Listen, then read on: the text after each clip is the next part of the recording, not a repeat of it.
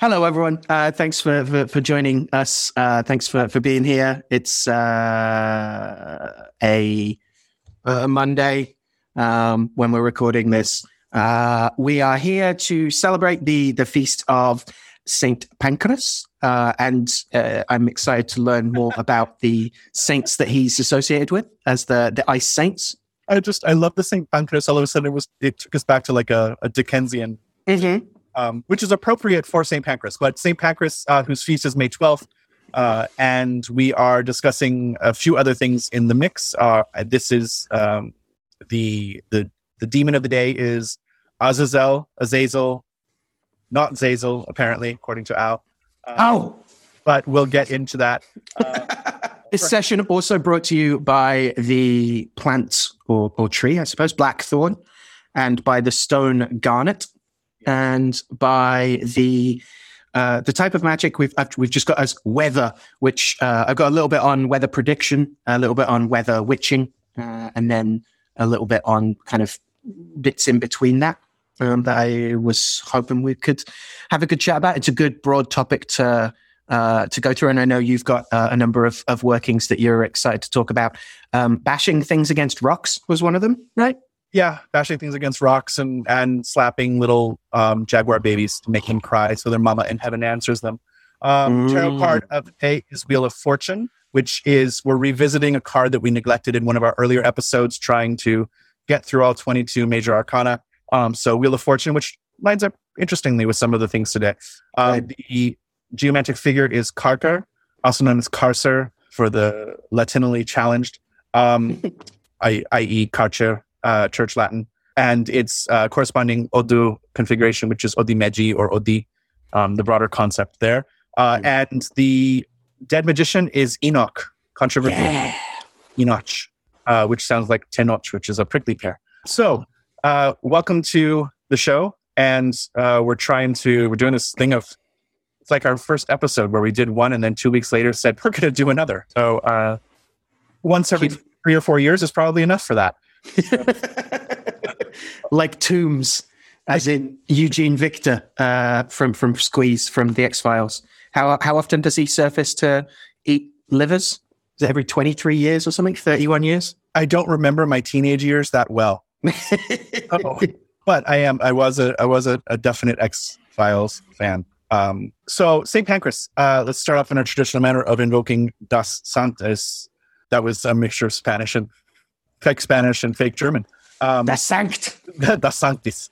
Uh, so there's no actual reliable historical information on Pancras, right? He's he's a Diocletian saint, which much like our beloved Cyprian means that there's a lot of possibility that it's based on someone real, but also a lot of possibility it's based on the the folklore needs or the the value centers that are being adapted throughout uh, Christian history. Right. But- you have to wonder how Diocletian had any time to do literally anything else other than like martyr Christians. Uh, yeah, but like he's the, he's the Aztec sacrificer of of old European Christians, right? So like pulling a heart out every 18 seconds on top of the great temple. Um, Right. To get through that number of uh, supposed sacrifices. Yeah, but Yeah. um, you know, numbers are also qualitative and not quantitative, as every biblical literature course I've ever taken as a Catholic uh, schoolboy has told me. Mm. But um, so he was born at the end of the third century and brought up by an uncle in Rome. Um, they became Christians. He was beheaded in 304 ish when he was 14 years old. So he was a youngin. He was uh, he's often uh, depicted as a soldier um, in in Roman garb, and uh, primarily we have evidence of his importance um, or his cultic practices are of import because uh, the was it the Bishop of Canterbury, the Augustine of Canterbury, uh, dedicated a church in in London, um, or that he gave the relics to the King of Northumberland, which is uh, one of the oldest sites of Christian worship in Yeah. in England. Yeah. So he's the name itself, St. Pancras, is tied into not only Christian history in London, but also a, a notable district in London as well. Like it's it's a neighborhood. Right. Uh, So even though people might not be familiar with St. Pancras, every Londoner is by nature familiar with the, the name. Yeah, yeah. At, at least from the, the the railway station, and and and the area um, by extension as well. Yeah. So uh, I, I read that um, he's depicted as a, a, a soldier because he shares that his martyrdom day, right, which is his, his feast day, the the twelfth of, of May, or what we've decided to uh, call uh, the the day he's martyred, uh, and thus his his feast day. There are two other um, uh, Saints Achilles and uh, one beginning with N, I seem to remember, and they're soldiers. And the what I read was that he starts to be depicted as a soldier because he's close to them. Yeah, Nereus and Achilles. Um, That's it. Yeah. Uh, so here now you even have not only, you know, as a subset of of the of the now uh, buzzy hagiographic blur, but we're talking about occupational blur. yeah. In, yeah, yeah, yeah, yeah, yeah. So we don't know what he was or what he did, but he's depicted as a soldier because his his his his fellow martyrs were depicted as soldiers or are right. soldiers. I also find it interesting, right, that he's it's this trio with um with him. So he's part of a little trinity of martyrs that are worshipped together or mm-hmm. venerated mm. together, I should say, uh, because past teachers are going to come back and smack me the difference between veneration and worship is profound. Um, but in practice, not so much. Uh, right. So, uh, but also that he is part of a trio of saints that are known as the Ice Saints. Um, so that side of his lore is is uh, it's not just a trio that it can move around. But Mamertus on the 11th, Pancras on the 12th, and Servatus on the 13th are often referred to as the Ice Saints, um, or Pancras, Servatus, and Boniface on the 15th, sometimes with Sophia added in as the Ice Queen, the Ice Girl, um, as she's hmm. So they the idea behind them, which is a, a lovely term for understanding one of the very reasons why we do what we do on this show, which is using the fixed Catholic calendar and sometimes the Eastern Orthodox calendar as uh, reflective of the solar calendar that we use on a daily basis, which ties us to the seasons. So a mm-hmm. lot of the, the the beautiful adaptations that are given to saints uh, are answering the needs of pre-Christian or parallel to Christian uh, practices that are being expressed through the seasonal round. And so, this idea of the ice saints is because it is tradition that around this time of year, and apparently, if you're very orthodox, on this time of year, the 11th, 12th, and 13th, that there's a severe dip in the temperature, that a, a mini winter comes. Right. And certainly, we've kind of had a, a brush with that as we discussed uh, recording this episode. That this past weekend, uh, right before St. Pancras' Day, uh, there was a huge, huge storm across the entire eastern seaboard with snow uh, in May. And and although I'm familiar with the weather patterns upstate about how like everyone says do not plant things before May 1st because the ground is not thawed.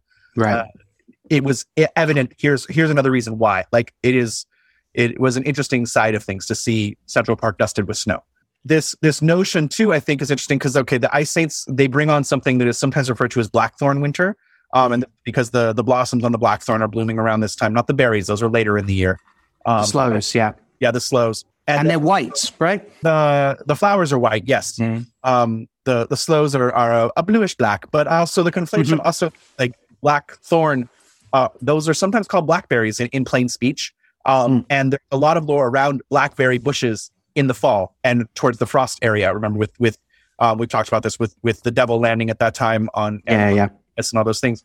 And some of the lore gets blurred onto Blackthorn as well, back and forth.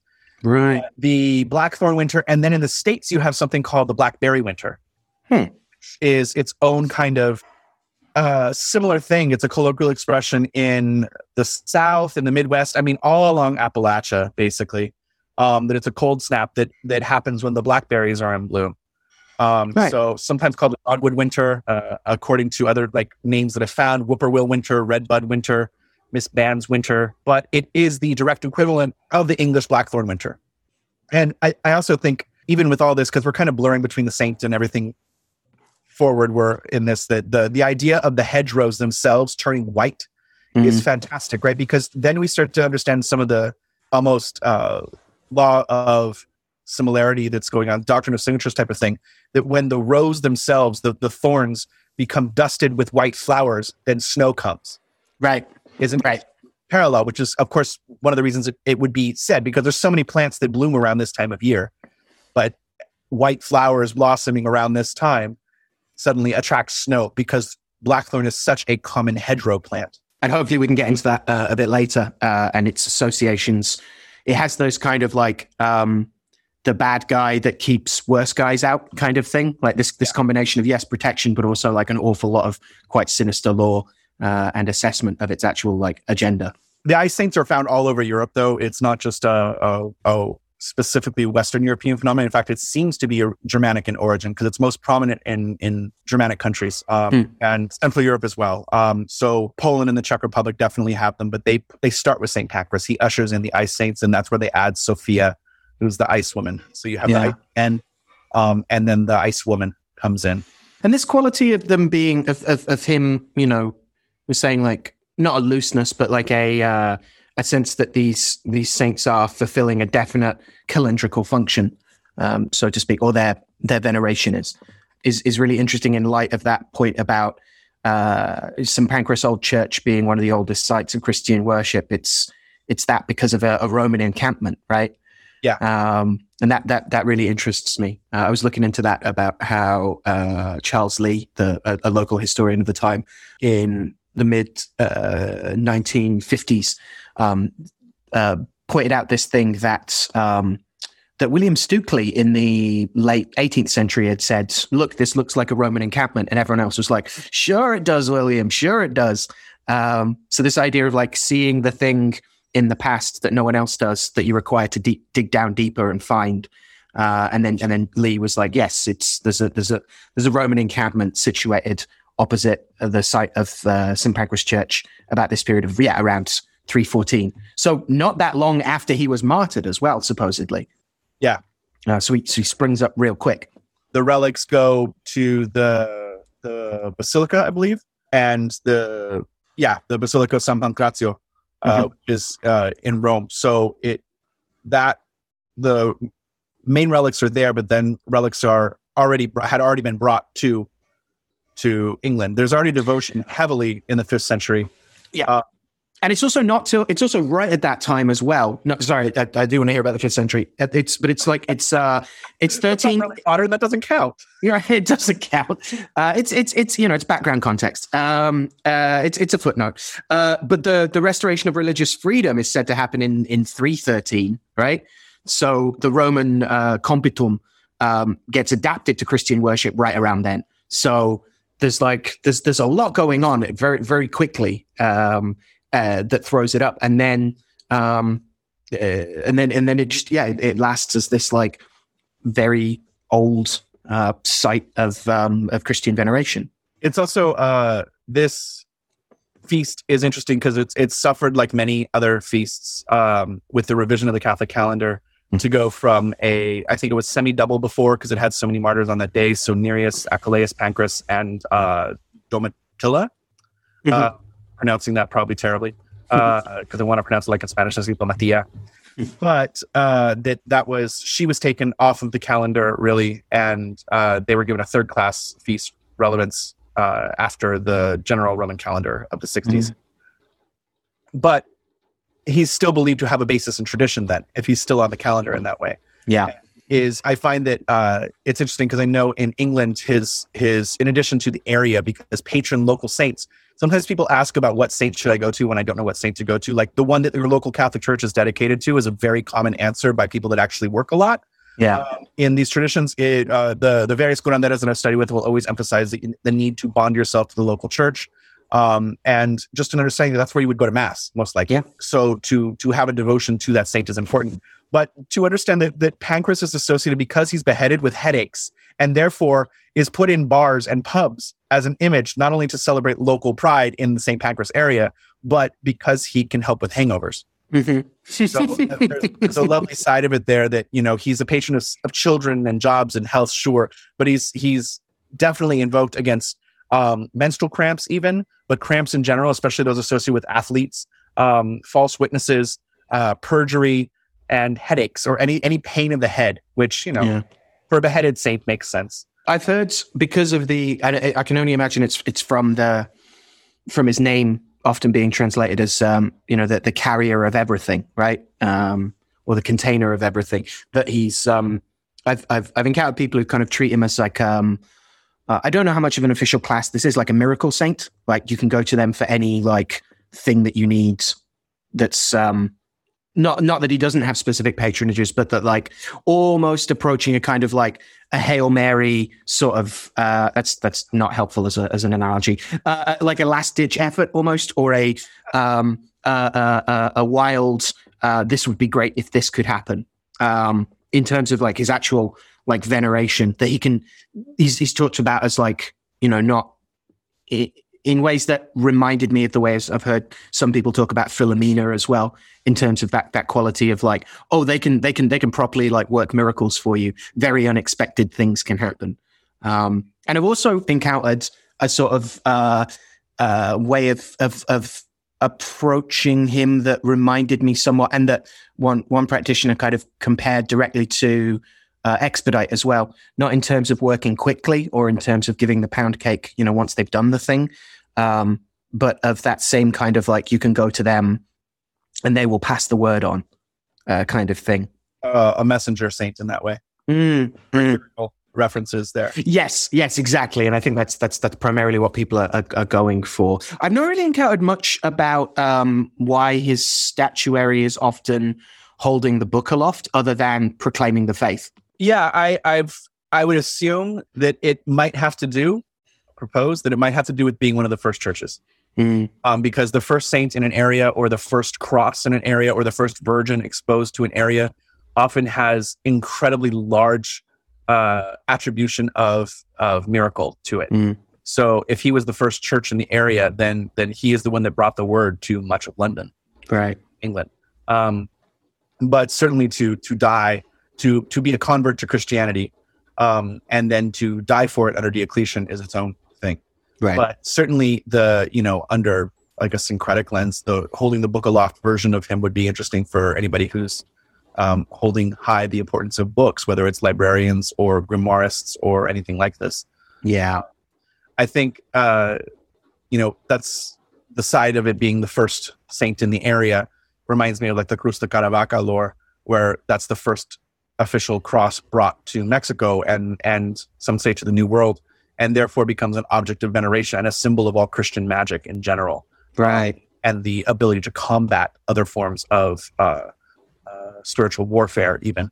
Yeah. Uh, so it's that wonderful peeling of layers in, um, you know, Protestant, uh, uh, essentially heresiography, like against uh, Catholic practice of accusing them of of worshiping the cross as its own um, as its own saint or its own like god and yeah. being like that's ridiculous and then looking at like what things like that that happen and being like ah, okay okay uh, it's it's it's still hostile but it's not making it up no certainly and and you know the variances between like well it's not idolatry it's like the difference between veneration and worship right that like it's veneration in name but there are a lot of people that are flat out worshiping saints Mm-hmm. Um, and that's used as a pejorative, even in something like you know the the term santeria is is a pejorative. It describes people who are worshiping saints instead of worshiping God. Right. but it it's that's its own thing because it's not saints that, that's being that's being interacted with. But the idea of like it's sure it's it's it's up to a practitioner or a believer to define the, the parameters by which they describe their own tradition. But uh, unfortunately, the the larger context of things that's not always who decides what's going on. Right. Certainly, the wars between Protestant Protestantism and and and Catholicism are are are varied and and explore this concept very well. When it's like, you know, at the time of the disagreements between Catholicism and and the newly formed Anglican Church, I mean, there's very little difference in the masses. There's very little difference in anything going on except that it's just allegiance to the Pope or allegiance to the Archbishop of Canterbury. Right. And it, it's merely a political thing until later. And even now, I you know I remember education wise Catholic school of being told like, actually the, the Anglican Mass preserves a lot of what was there before the Vatican II reforms mm-hmm. um, in a different way. And really, it's like, does bread turn into Jesus over three words or one? Right. Minor, minor stuff. Right.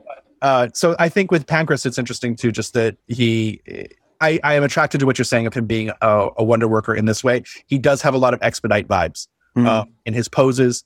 In instead of holding the cross aloft, it's holding the book aloft. Mm-hmm. So Expedite holds the cross up of Hodie, um, and Pancras seems to hold this up. Not as much associated with the pancreas as um, he as you'd hope, right? As I'd hoped. Or like it's it's it's so that I'm so that, but also like the pancreas isn't necessarily like mm, it's not necessarily as big a deal as other organs, shall we say, for a very long time. Say that to someone who has got a problem with their pancreas. I did, well, that, that's my point. I, I, I'm not. Yeah, I'm not trying to. I'm not trying to. Um, you know, uh, uh, d- deny that there isn't. You know, uh, a serious. It's not a serious problem until it's a serious problem. Uh, but like in comparison to the liver or the heart or the brain, like these three like seats of the faculties of the soul, sometimes, right? Uh-huh. Um, we don't we don't get that as much. But there is something interesting to the uh, incredible uh, spiral that happens when the pancreas starts to fail, or there's something like pancreatic cancer, God forbid, that that spreads incredibly fast and the body shuts down so quickly. But uh, I don't know. There's something I that was that was always the joke, right? That uh, some chaos literature that came out um, in the late 90s, early 20s would always refer to that area of London as St. Pancreas. Uh, you know, that was my, I think, honestly, my first introduction to St. Pancras Mm. was refer someone referring to him as St. Pancreas on purpose. Um, in that, that lovely late 90s chaotic way. I love this idea of like um uh like like the munch bunch of the organs of the body. Uh, like in all of those, you know, v- vaguely semi supposedly educational cartoons about the the different organs of the body or the different parts of an organ all being like characters that work together, like different, like you know, uh, that's that's I I want to I want to see Saint Duodenum. I want to see like Saint Stomach, Yeah. Saint Lower Intestine. Um, Well, it's, you know, it's the, uh, there's, oh, I'll have to remember uh, which Odu it is, but where it talks about the stomach as one of the most powerful of all spiritual beings because it right. two multiple times a day. Yeah, yeah. The the, the most offerings. It, it, it did sacrifice well in the other world before incarnating in all of us. Right. It set a good example of listening to its diviners and its priests. I think also with with St. Pancras is just the, the mention of the church itself has so much lore because it's so old that there's so many people associated with it. Um, you know, Mhm. in in in our own in group, I posted a picture of the Hardy tree, which is uh, growing out of all those gravestones that are kind of spinning around it because they needed to move different uh, gravestones, and this was how they chose to arrange them. So it's uh, it's quite interesting. Um, it's it's one of the great trees of London, and it, it's certainly recognizable in images when you see it. Just to see this grave mound, you know, with with so many headstones just jammed into it there. Um, I also remember uh, hearing about this and being fascinated with Shelley. That they used to that uh, Percy Bysshe Shelley and uh, Mary Shelley uh, used to meet in the graveyard there and planned their elopements and had probably um, had lots of premarital sex in the graveyard there itself. Oh yeah, and who else is uh, who else is there? The her, her mom, right? Yeah, that's they were meeting at her mom's grave. yeah. There's all of those those memes about like Mary Shelley is gother than thou forever, and you will never be more goth than Mary Shelley. Oh, like having having good, lovely premarital sex with an you know uh, a, a strange addict poet, uh, Mhm. the grave of your mother. Um, right. You know, she's got John D. beat a little bit. Mm-hmm. Hashtag goals. Yeah, for sure. Exactly. yeah, let her be an inspiration, not a, uh, uh, not a. Again, you know, let not her ach- achievements uh, daunt you for yours. uh, do not do not seek the seeker, but seek what they sought. The also the movement of the graves uh, is because of the railway, I believe. Um, so they're Right. side that like making room for people to traverse through this world um, upsets the eternal resting place of people in the uh, in the next. Yeah. And the station is, is is late as well. It's it's commissioned by the Midland Railway, which is why I'm interested uh, partly in it in the 1860s. Um, and they had a network of Would you be routes in that, Al? uh, because because West Midlands Pride. Uh, you know, I've been I've been I've been rewatching Peaky Blinders, and you know, uh, oh, you know, looking wistfully at rain. Uh, you know, um, hoping to have a, a, a, a an, an old forge, you know, lighting up the night sky, so I can see which way to stumble home after the pub. Uh, but it's it, it's it's pretty late, and it sits there as kind of a monstrosity for a fair while, and it, it links up by um uh yeah by the, the 1860s or just before then, I think. Uh, and then it's it's kind of this hulking monstrosity for an awful uh, length of time in, into like kind of living memory in the 1960s, where it got uh, it was it was rumored to it was going to get torn down, but in the end they just renovated it, and apparently it's quite nice now. I remember uh, J.C. Bach was there. Ah, And Bach was is buried there, so he's the otherwise known as the London Bach. and it's the Hardy tree because Har- because Thomas Hardy was working there, right? Is he also buried there? Uh, he Can't might, remember. I, I know that he arranged the tree as to to those graves in that way. Yeah, yeah. Um, yeah. So I'm not sure. If, if you'd think that he'd you know reserve a small spot for himself in the middle of all that, but I guess if it's already named after him. might not have been different during his lifetime. It may have been like, look at this beautiful thing. You're like, oh yeah, that's the hardy tree. That's the Hardy tree. My work here is done, and I'm out. Yeah, we, we turned to face him, and he was just he was just smoke in a in a, in a Thomas Hardy shaped uh, uh, cartoon uh, absence. That he couldn't have the foresight for us to have planted a blackthorn. Mm, However, um, a blackthorn in a cemetery with lots of graves around it might uh, be a, a cause for uh, eye raising quite strongly. Um, yeah, you want to talk about Blackthorn a bit more? Should we? Should we? Uh, yeah, I, I think. I mean, Blackthorn has a lot of lore around it in general. Just as as the it's like the cursed version of the fairy tree, as it's kind of been handed down now. So Hawthorn Right. kind of retains some of its nobility, but you Mhm. have Hawthorn has has much smaller spikes, whereas Blackthorn has much longer spikes. Mm. Um, Blackthorn has a reputation for for being such a, a dark fey tree. Um, whether you want to, you know, associate that solely with the unseelie courts as opposed to the seelie courts. Mm. um, I don't the the older lore, although it does identify it as a fairy tree, it doesn't seem to differentiate as much between the hawthorn and the blackthorn as being completely like benevolent and cursed the way that many interpretations in the neo-pagan um, world do now. Um, Right, it's an it's an odd one where we've seen it like uh, where it seems to have a commonality of like the thorn tree. Then it seems to very definitively, you know, Manichaeanly split between the white thorn and the black thorn. You know, the the black hat and the white hat. Uh, and but then also seems to like merge again in in in a bunch of uh, uh, yeah, in a bunch of more contemporary practice that says, well, you know, that, that doesn't like the idea of there being the good Christian one and the evil pagan one. Yeah. Or at least, you know, wants to wants to play with what what how useful that evil pagan tree is. right?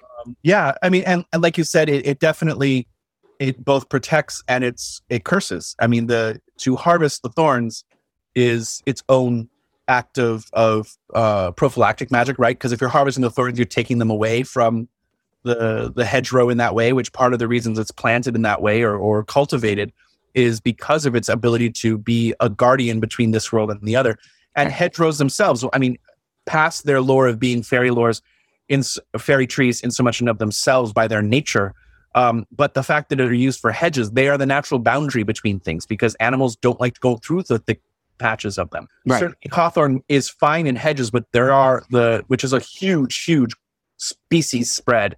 Hawthorn can grow into very tall trees as well as stay more shrubberies. But uh, uh, I didn't put the right uh, emphasis on shrubbery the way I wanted to.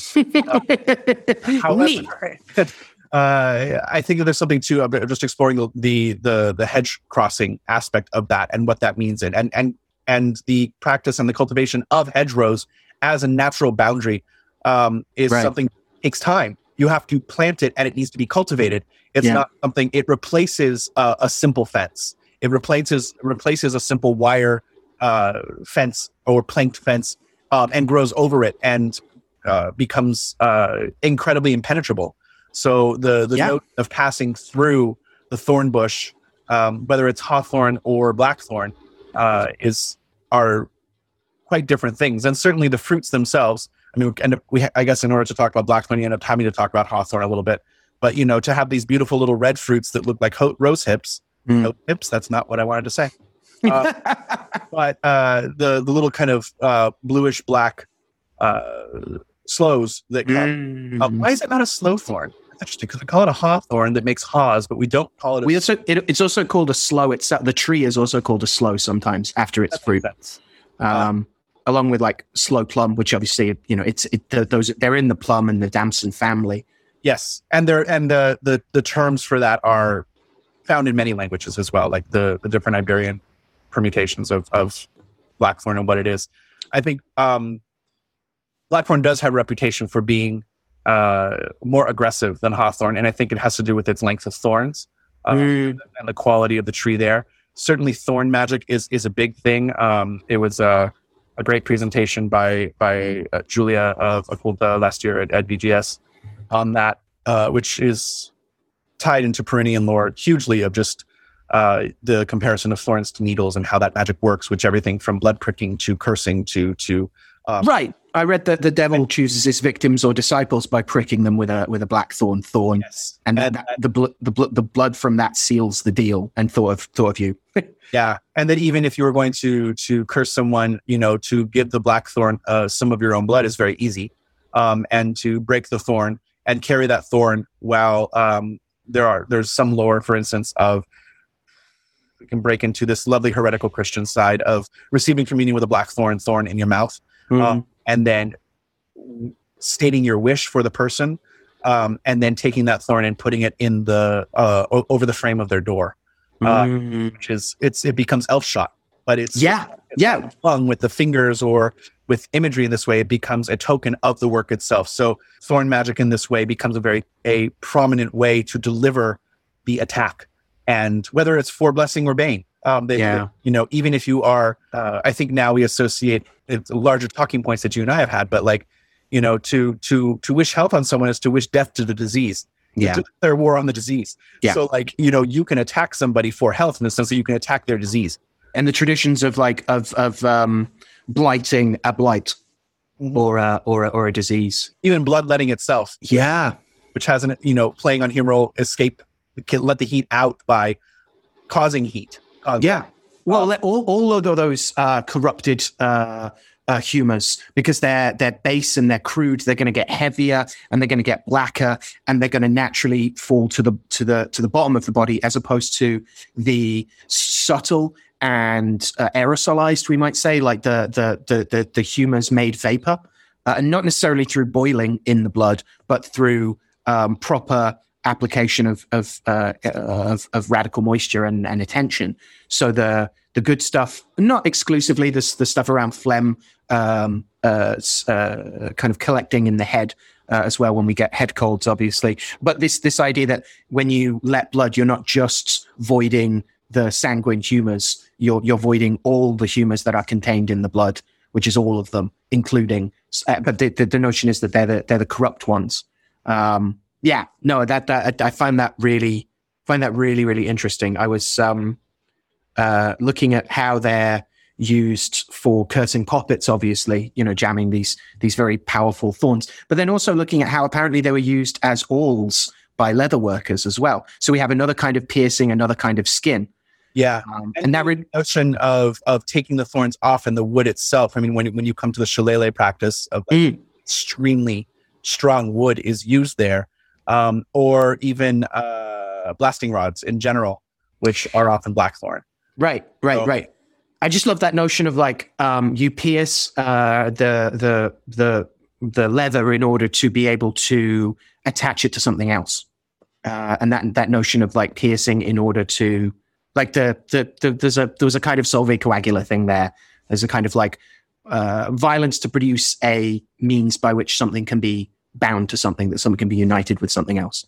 Uh, yeah, in- in a lot of domestic uh, magical paradigms, right? So the needle or the awl are the the violence, like compared to the nails of Christ, that allows sympathy or love to flow. Similarly, you're putting you're piercing something so that the thread can be pulled through it, or that something else can become of use from it. yeah, There's these lovely, um, many many meditations in, in the domestic arts of this type of thing of like to pierce something to cause pain or violence or to separate something from part of it in order to benefit it later is part of the Christian ethos, right? It's to suffer for the Hmm. greater good. Uh, right. And, you know, calling upon the leather strap to do this is an interesting side of it.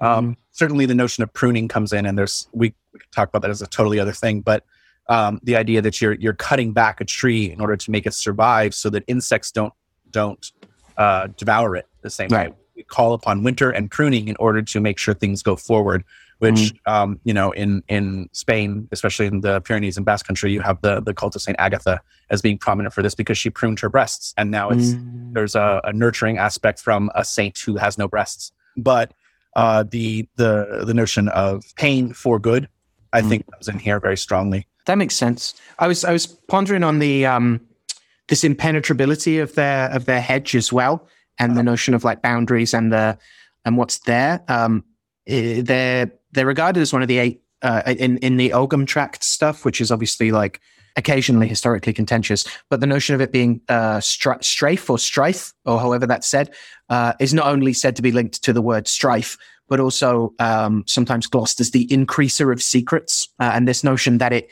it isn't just um, creating an impenetrable hedge, which it does in in a lot of Irish um, tales, right? Of, of taking a twig of blackthorn and throwing it behind you, and it would instantly root and form this like you know this thorny doom that would arise uh, from the from from the depths.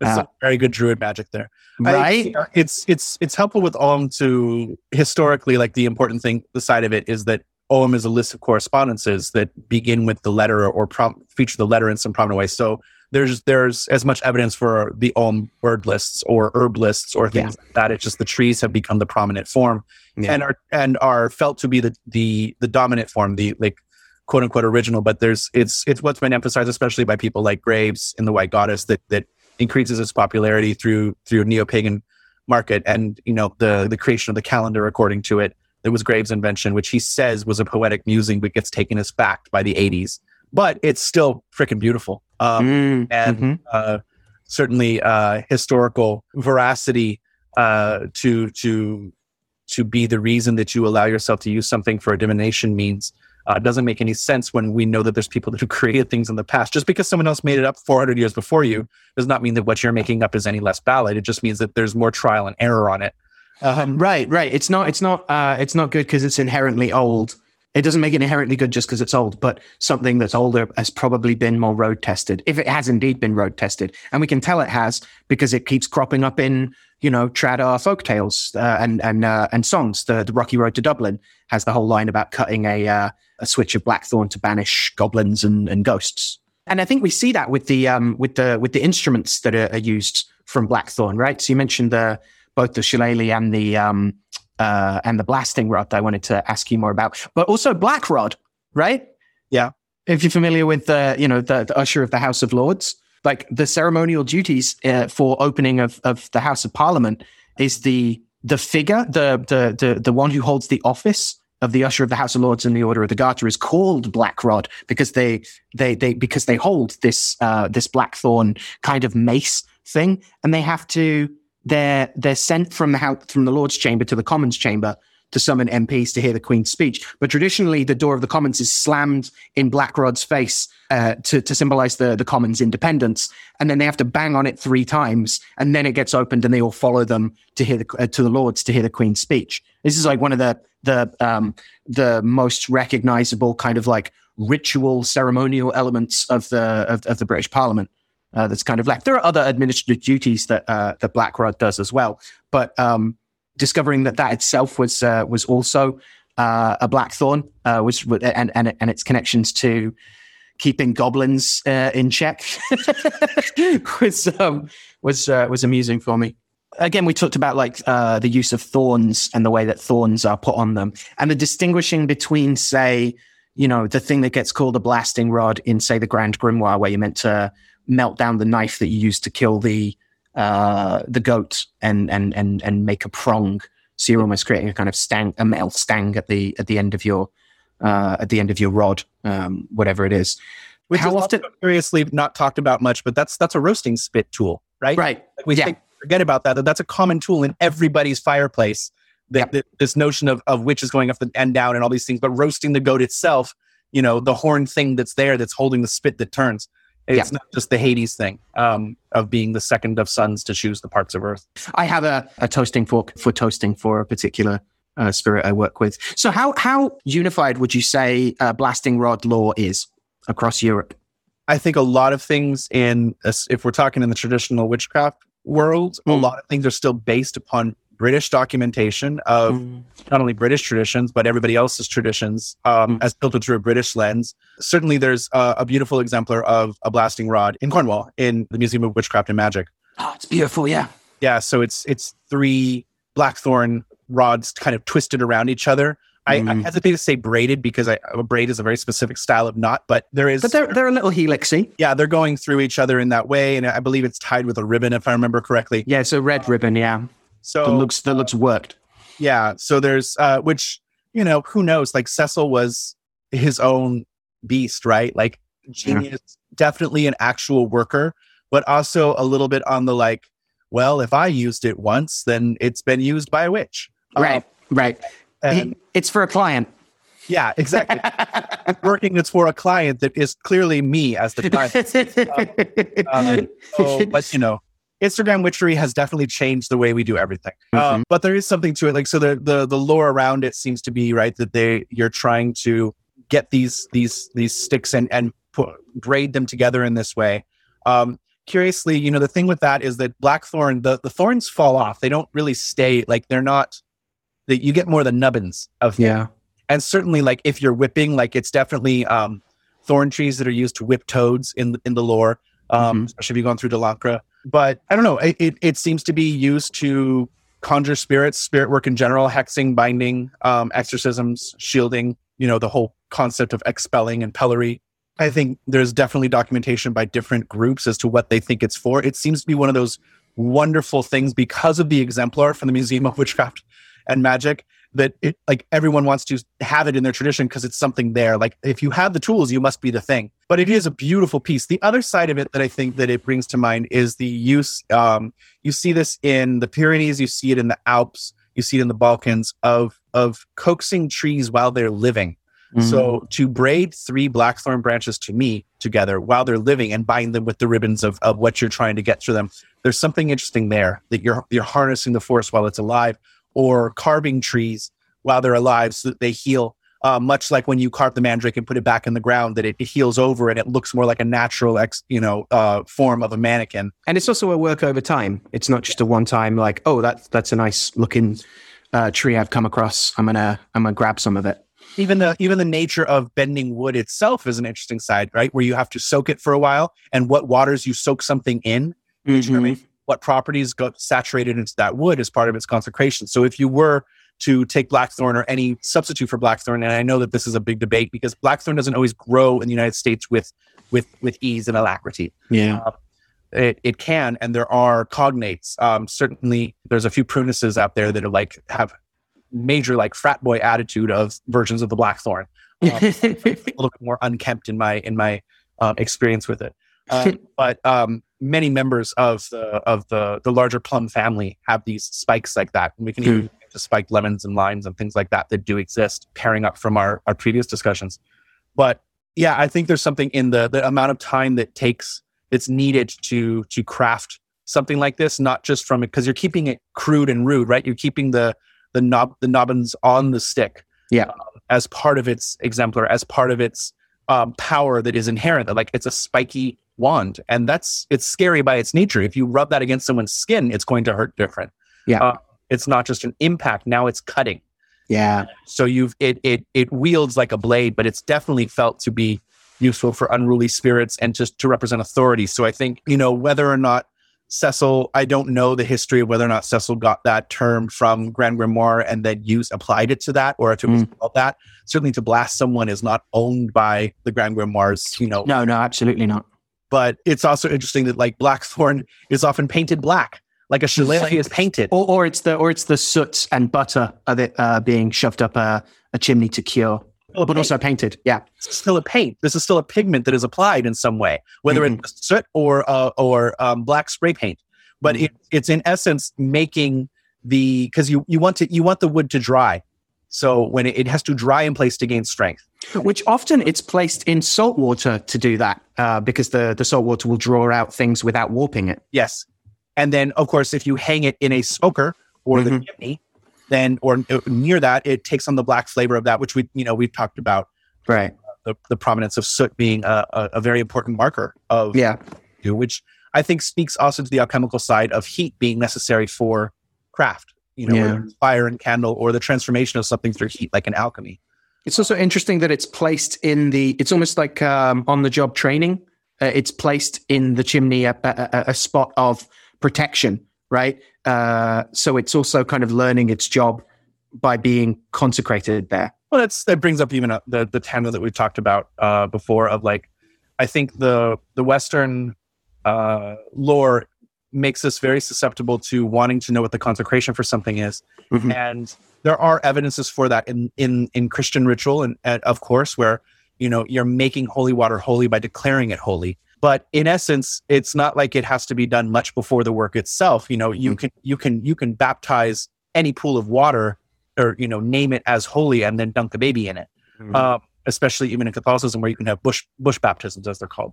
Mm. But the notion that consecration through use shows what it is, and you see this, I think, interestingly reflected in the Wiccan initiations.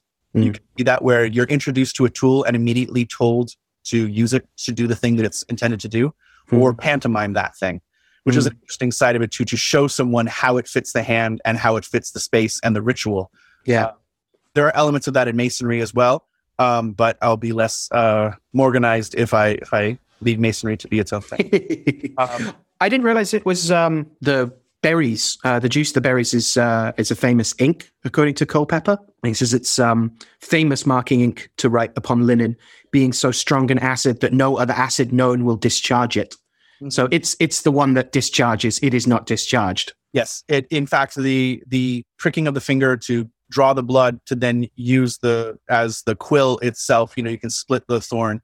Yeah. There's the quill that then the juice from the berries mixed with the blood seals the deal Mm. um, in that way. Um, there's also the the you know there's I, I will we'll deal with hawthorn another time, but there's so much lore around thorns all over the mountainous regions, especially. Mm. Uh, but it's it's a fantastic plant. Um, I would be, be remiss to not mention how much I love patxaran, which is uh, a, a Basque liqueur. Um, it's basically the equivalent of sloe gin, which is very British. Hmm. Um, but patxaran is um, more of an anisette that's flavored with sloe um, and Hmm. coffee and vanilla and cinnamon. So um, you know you don't make it until later in the year because you have to have the sloes be be harvested.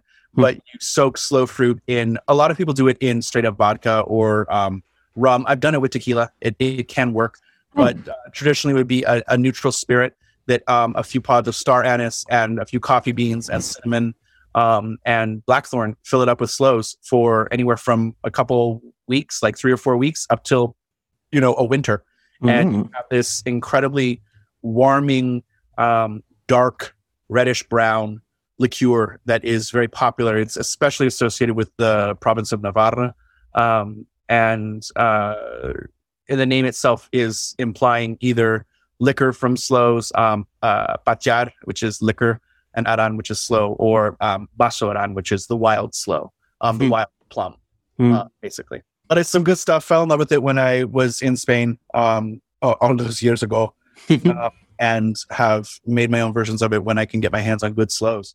My mum makes a cracking sloe gin. Well, then she should send us some sloes in some gin. She should. She should get on it, mum. Hello, Anne. But uh, I have no idea if your mother listens to this podcast.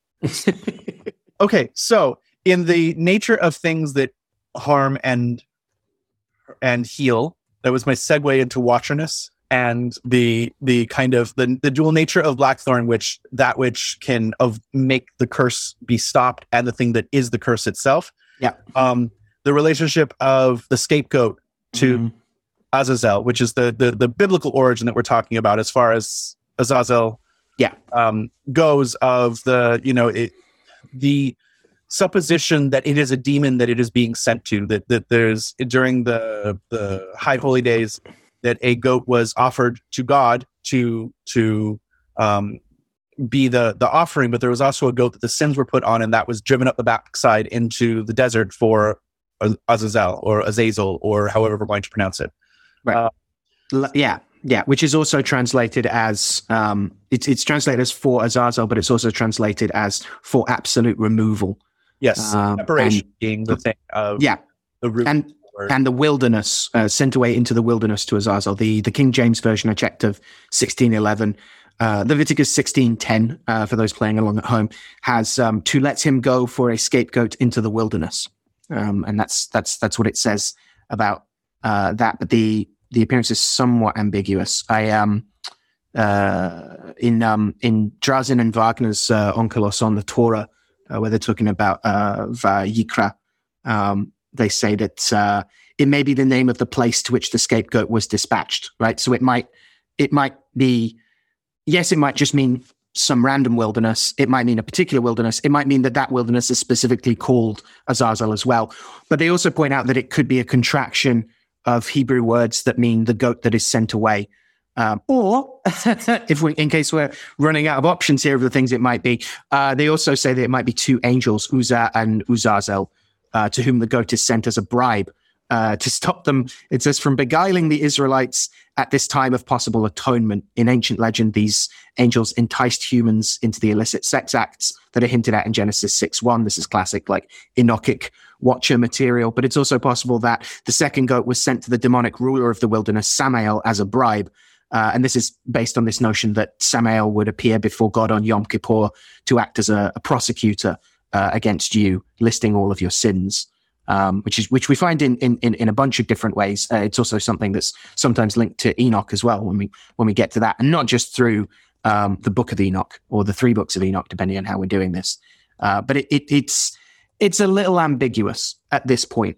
Uh, Wonderfully ambiguous because yeah. it leads to a, a huge polyvalent orgy of possibility. Um, yeah, yeah. So my ne- my next uh my next plotting of where this where this crops up next is actually the the Enochic stuff. Um, but I don't know if there's like a middle point before then. Like, are there are there older traditions pre uh, books of Enoch, pre Enoch Enochic? I keep meaning to try and not say Enochian. Uh, of like, of, of, of, have, you, have you encountered like uh, early Jewish witchcraft that starts to to deal with this at all?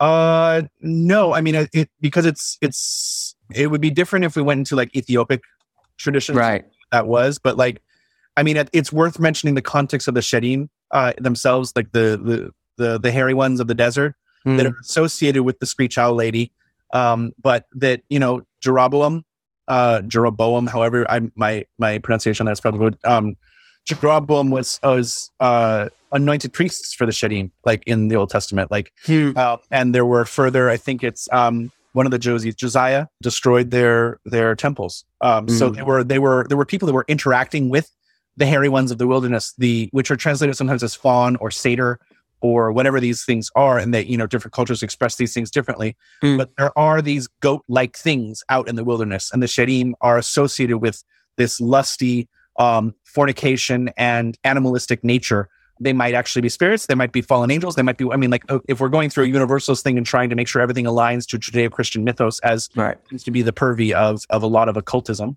uh, whether they want to or not, or acknowledge that or not, um, we can blow it apart and say we, we don't know because there's also, um, yeah, Oz is goat, but Azaz and uh, can mean the strong one, and mm. uh, Aziz, which is uh, a light god, which is I always uh, is a Canaanite god of the the burning the sun that burns. Mm. Um, but I always love that because of the fifth element and Aziz light makes makes me laugh every time. um, and then there's people that believe that this is tied to Set, and a lot of the the Temple of Set uh, literature on this or the the research on this like loves to link everything back to Set.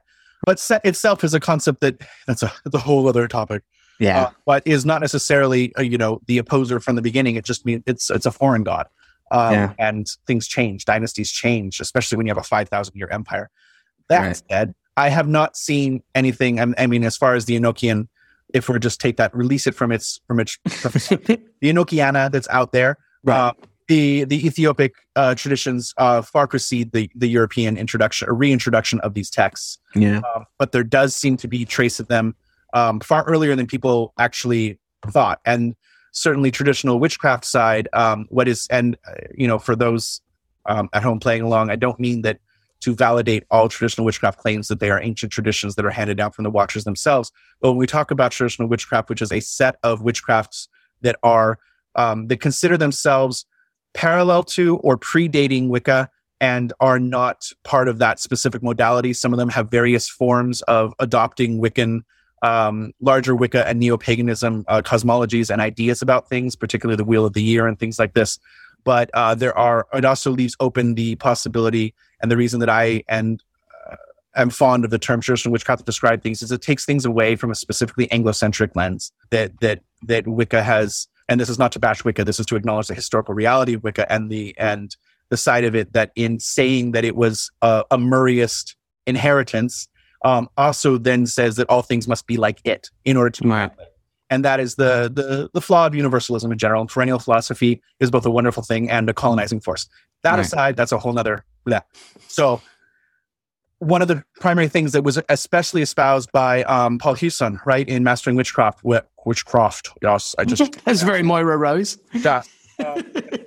Uh, witchcraft. Say about witchcraft is that um, um, but the idea that that witches trace their descent from various watchers, um, and playing on the, the the Genesis lore of the the sons of God, the Nephilim, and the watchers that had that the watcher angels that are heavily detailed in the book of Enoch, Right. Uh, which is an apocryphal book, which there is Ethiopic version and other versions that come later.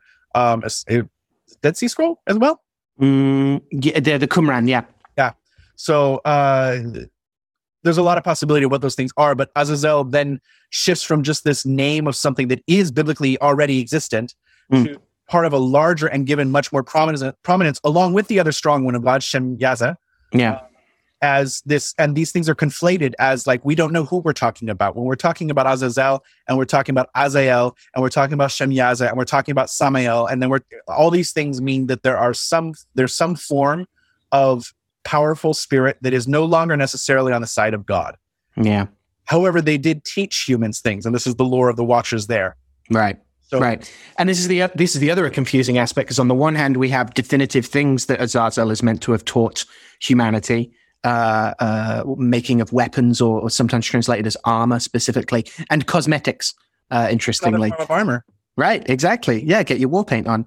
Yeah. Uh, but but also uh, like the the the the first book of Enoch uh, also says the the whole earth has been corrupted through the works that were taught by Azazel. To him ascribe all sin.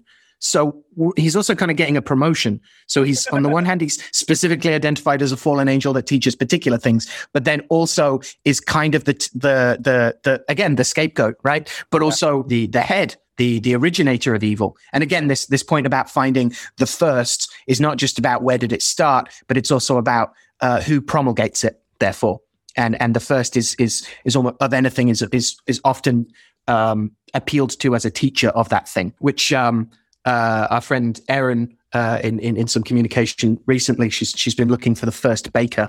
Uh, so if anyone has come across myths of a first baker, um, let us know. Uh, but you know, she pointed out that you, working with firsts in this kind of ancestral way is great because yes, they're the expert, they're the one that's been doing it longest, but they're also the first rookie to do it. Yeah. They're, they're the first noob to do it, and I loved the way uh, she phrased that. I thought that was really cool. Yeah, it's certainly the the notion that the divine blood is is seduced somehow by by humans, um, which also we have to get Porterfield to come back and weigh in on the the free will of angels in this. Oh, absolutely. because to be seduced by something would have to be part of God's plan from a Judeo-Christian, from specifically from a Judaic mindset, Mm. um, and therefore there must be an explanation for this. So, um, uh, Porterfield, get ready. Um, but uh, I think you know Azazel being the one who teaches swords and knives, shields, breastplates, um, bracelets, uh, the uh, shadowing of the eye with antimony. Uh, ornamentation, all of these things that that make that uh, all kinds of precious stones. So the the art of using magical stones, both in beautification and for their magical virtue, which at that time would be one and the same. Much of Right. we can't talk. It's not like astronomy suddenly happened at some point. Right. Astronomy is really just the name given for the demystified version of astrology that was still used after the industrial scientific revolution Right. so, you know, there's no separating astronomy from astrology previous to that date. They were one and the same. Right. Um, so it's uh, all coloring tinctures. So all pigment and alchemy itself is Azazel. Yeah. So anybody that's interested, I mean, that's a huge swap. That is a major thing. This this this angel was a teacher, right. a huge way. I think there's also the um, what is it? The Apocalypse of Abraham references. Mhm. Where he, um, he's uh, and the unclean bird spoke to me and said, "What are you doing, Abraham, on the holy heights where no one eats or drinks, nor is there food upon them for men?" Um, but all these will be consumed by fire and ascend to the height. They will destroy you. And it came to pass when I saw the bird speaking, I said to the angel, What is this, my Lord? He said, This is disgrace. This is Azazel. Hmm. He said to them, Shame on you, Az- Azazel, Azazel, for Abraham's portion is in heaven and yours is on earth. For you have selected here and become enamored of the dwelling place of your blemish. Therefore, eternal ruler, the mighty one, has given you a dwelling place on earth. Through you, all the uh, the all evil spirit is a liar, and through you are wrath and trials of generations of men who live impiously. So it's also this thing of like, ah, you made your bed, go lie in it. Yeah. Yeah. you want to forsake heaven and fall to the earth, Nick Cage. In in um, that's a, a wonderful remake of a of a of an even better movie. I know a lot of people don't like the remake, but uh, I love it. it's it's not even credited as being a remake, right? But like anyway, so if you choose to fall for mortal women, then that is that is what you must do. Is you now become mortal. You fall. You can't go back up. Um, which is is an interesting side of that. Of like you know the the there's some agency that is also returned in this, and a sympathy that is different for angels that fall in this manner, Mm. as opposed to you know there is of course this kind of rebellion that is that is considered juvenile of like sticking your tongue out at god and being like screw you i don't want to go back anyway but Right. the watcher lore seems to um, give us more uh, background to even what later gets put onto lucifer and satan in this way Yeah. that you know far from being god's advocate and being the lawyer that determines although azazel as you said can be it's funny i'm taking i'm using the british pronunciation because i'm talking to a brit um, how adaptive we are uh, Mm. but that there's also this idea that perhaps even in choice making here that it wasn't just a punishment to be cast out but they may have well known you know if we're uh, again i'm not taking it from a strictly judaic perspective but obviously applying a western lens on it Hmm. that there was an agency there was a choice to forsake heaven for something right. Uh, it's not just a punishment. It's a. It's it. You know. You. it's a consequence of their actions but punishment here would would would add a a a judgment to it that is not necessarily part of it Right.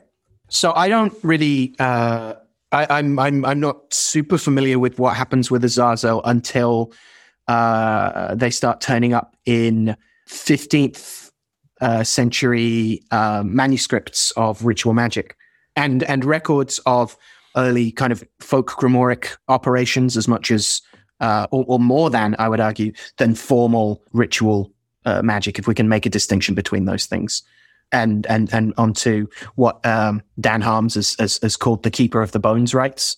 But I so I'm I'm I'm I you know had to look at a lot of that because uh, he's a big deal in the excellent book of the art of magic. Uh, and so finding context for why uh, Azazel is called the ruler of the dead, the keeper of the dry bones, and the the first and and or the the highest authority um, or the lowest hellish authority, um, the the the uh, the malarchy of um, uh, uh, of of the excellent book, uh, and so trying to contextualize why um, this figure turns up in a in a 16th century nigromantic grimoire and scrying record.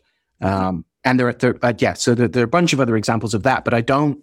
Uh, I'm still pushing back to to try and find more instances turning up in uh, medieval uh, art and uh, and magic. certainly there's depictions and illust- uh, illuminated manuscript depictions of the scapegoat itself, but also Azazel is specifically used as a synonym for hell in in some areas. Like even Yeah.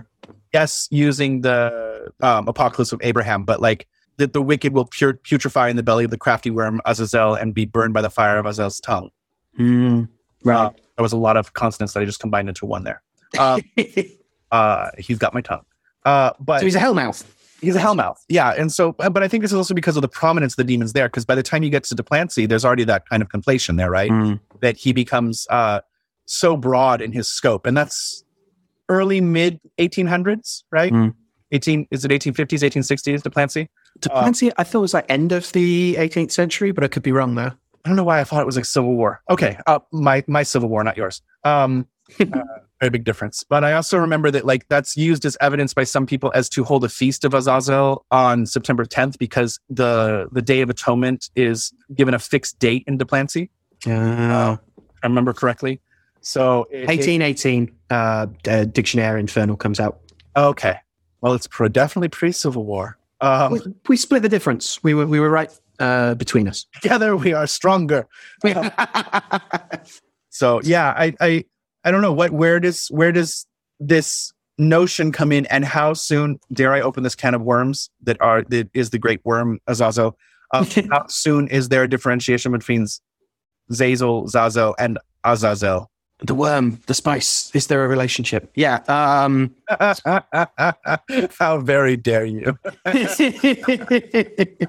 well, I think it's interesting that he starts being equated with the the kind of mouth of hell itself, and like you say, like he gets so broadened that it becomes a byword for the devil and also for the place the devil lives. Uh, that's fascinating, and I wonder if that's what's going on with um, these rites that we have records for from the 15th century, but mostly seem to emerge from the 16th, and then a bunch more in the 17th uh, around uh, going to a grave and appealing to Azazel as the Lord of the Dead and the keeper of that dead person's bones. um, to send them to you in order to either provide you with information from Azazel. So either you you ask Azazel to um, send forth a ghost to deliver the answer to the question that you put to Azazel, or uh, as an intermediary for further ongoing relationships with this uh, this keeper of the bones and uh, and this lord of hell, uh, as well as a, a lord of, of the dead. So we get so the idea of them coming up from the earth in some sense uh, and, and and having this explicitly moving from a general sense of doing evil to specifically uh, being the the authority by which you can command the dead is is interesting to me and feels like the most you know feels feels very saturnine right the keeper of the bones um, in many of these operations you you go and appeal to azazel to send you um, the the ghost either to uh, deliver Azazel's answer to your question or as a as a as kind of a familiar spirit of sorts. But often you take grave uh, you take dirt uh, that has touched the body or touched the coffin and put it in linen and then put it under your pillow to dream the uh, the person who will come to you. Um, so again, we've got an awful lot of uh, very you know very lunar but also very saturnine features here uh, in this kind of work. Uh, it's also said in some of those operations, there's an intermediary stage where Azazel appears to the magician and you have to negotiate um, for the dead person to appear. Sometimes there are additional uh, ritual instruments and, and, and, and, and, and protocols within the protocols, uh, a magical circle, or interestingly, a plate of lead used as a lamina. So again, a very saturnine material uh, being employed. Um, in some uh, of those manuscripts, you're also meant to have a mass said for the dead person, um, but not in all of them. So there's something here that's going on with this keeper of the dead bones, this ruler of the dead, uh, who also is. Uh, we also have operations um, where you would do all of that stuff with the uh, getting a, a, ghost familiar, a ghost butler, if you will, uh, in order to find treasure as well, or um, to be granted other spirit familiars. I love the idea of going in and changing all references to the word familiar to mm-hmm. butler. right? Ghost butlers. Like as long as we put it in a classes based, service based industry, mm-hmm. then it's fine. Yeah, yeah, exactly, exactly. That's where I let the butler suckle at night. the help. you know, what it brings up for interestingly about this, what it makes me think of, the goat for Azazel is two purposes, not just to take the sins on of the populace, but to witness the effectiveness of the sacrifice of the other goat. Mm. So it sees the sacrifice of the original goat and the, the the need for atonement, and then it is the one that takes that into the desert, which shows that by the goat going there means the other sacrifice has been done, which is interesting too. Yeah. And so there's an interesting there that uh, also I like the parallel of sins when we talk about this in a larger kind of metaphysical Macumba context of the idea of the choices not made or the choices mm. we have made and the ability to kill actions as no longer relevant to the current time. Yeah. There might be consequences from them, but the idea of of expiated sins being dead in and of themselves and that the goat is connected to that is very interesting to me and takes it to a land where these sins live or something tears it apart or or or whatever it is. Um, but th- that's all very interesting. So the witness of dry bones there that um, that there's this idea that it could could this lord of the of the this world who is ex- exiled here mm. has to live with the the choices that have been made is a master of this world and knows what things are and therefore in time all azazel and the watchers will sit over is dry bones right uh, there will be nothing left um, because or, or, heaven will be created anew on the earth, and like I don't know, whatever the mm. mythology is there. But this foreseeable time there, that, mm.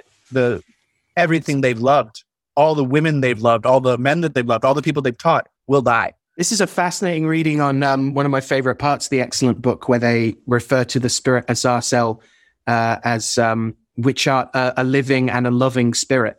Um, yeah, that's that's a fascinating take on that that it's that, that they're going to be living and loving and and losing. Uh, losing people the and, and, the world. going on right? Like yeah. yeah a little bit.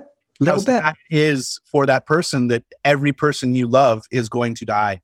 Yeah. Uh, unless you yeah. them. Well and it doesn't seem like azazel has that that possibility, unless, of course, you know you're already condemned to hell and live in his mouth where he licks you for all eternity. Right. Stop it. Uh, yeah. Yeah. Yeah. And this sense of like, there is this. Butler Uh, now. yeah, there, and and I think there's more going on there, like you say, than just this kind of like uh, role as a seducer. I think that gets over. I don't know. I think that gets overemphasized a little bit with the with the Nephilim and the Watchers. That just because they they did that doesn't mean that they're still out there doing that. Well, certainly mythology loves one dimensional characters, but we do not. Right. The value of our history and the value of our myths and the value of not confusing the two. Hmm. And even reanimating the myths into current context. So that's the beauty of of lasting myth is that it applies still and we adapt it to the current time period. So people argue the historicity in the context of myth, but the beauty in in transmitting these stories still is that they are applicable to modern times. We can have a broadening of the appreciation of them by understanding the history and the context. But I mean, not that this is proof of it being a, a, a good practice, but what Christianity has done with a with with a scant ability to understand the context of the Hebraic tradition, which it's it is said itself to have inherited, Right. is is quite fascinating. I mean, it, people are going to do what they're going to do with information. I'm not saying that that's a good thing. Hmm. Uh, I, I I think history and research are wonderful, and I love the passing on of tradition and the understanding of tradition that that inspires things new, not just keeps it bound to the old in chains, is fantastic. And I think there's something beautiful about the Watcher lore and how how these spirits teach. right. That is what they taught these things to mankind. How long it was before they started teaching, I don't know. Maybe they were like, "Hey, Earth is great, and now I'm bored, so I might as well do something." And you know, who is it for uh, Azazel that like teaches so freaking much? Like this is the air, this is the the angel, the the watcher of alchemy. Hmm.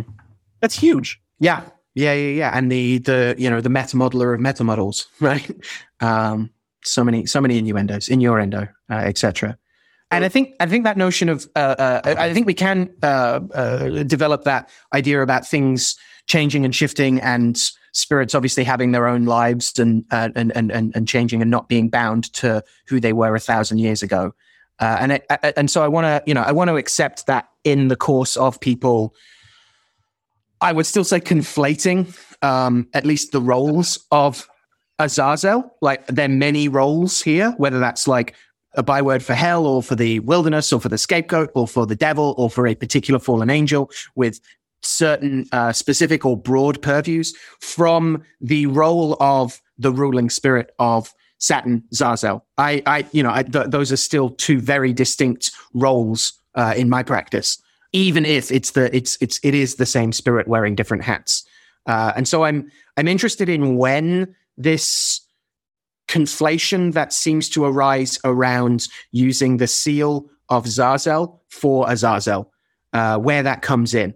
And and and as as we were talking about before we started this, you, you know, you you raised the point again of hagiographic blur of certain stories being shared by uh, certain saints um, because they might be from a similar area, or you know, it's another one of those saints that did a thing with a loaf of bread, or or was beheaded, or or, or, or had the same name, right? And so I, I agree. I think that's important. Uh, and just because they're just because they seem historically different doesn't mean that one couldn't, you know, use the seal of Zazel in one's Azazel work.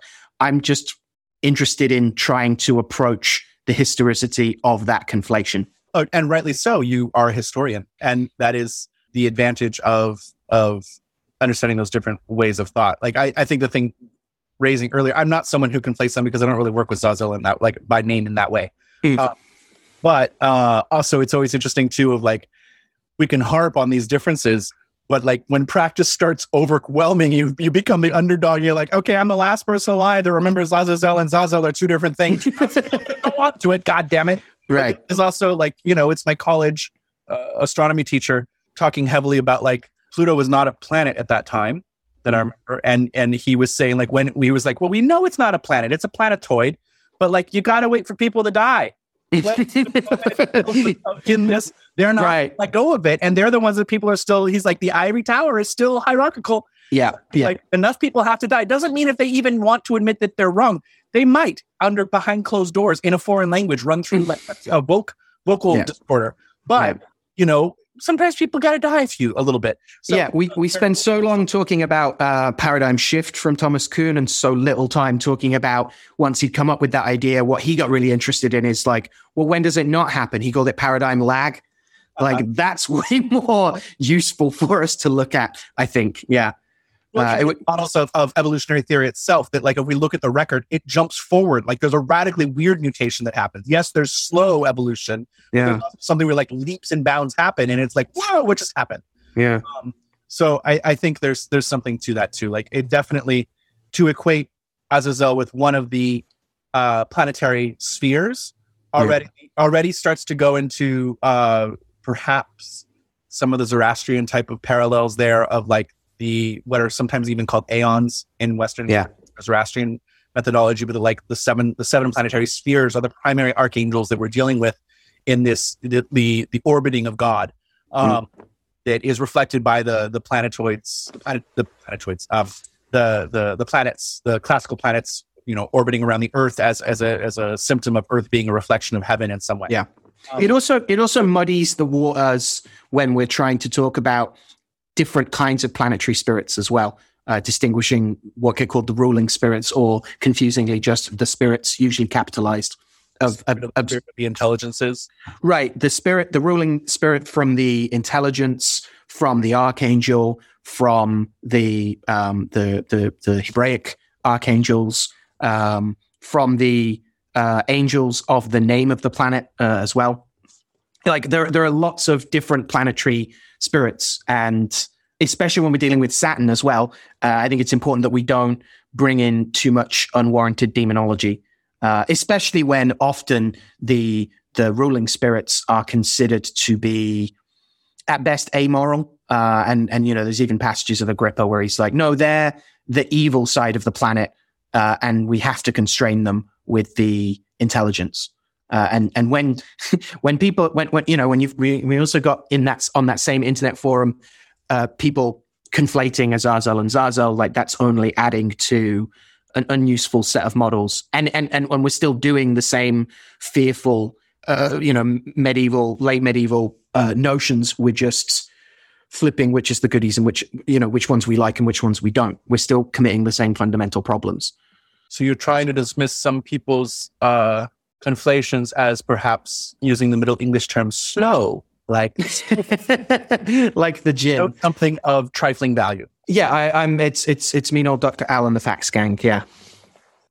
Well, you know, it's always great when the facts are on your side. Um, right, right. That's that's that's when I like them. What it's is like the, uh, picks cherries? History uh, historians serving at the altar of truth that never existed. Oh, the yeah the the the, it's another presence of absence uh, meditation. Yes. Um, what we can, how, how, certain we can be about what we're not certain about.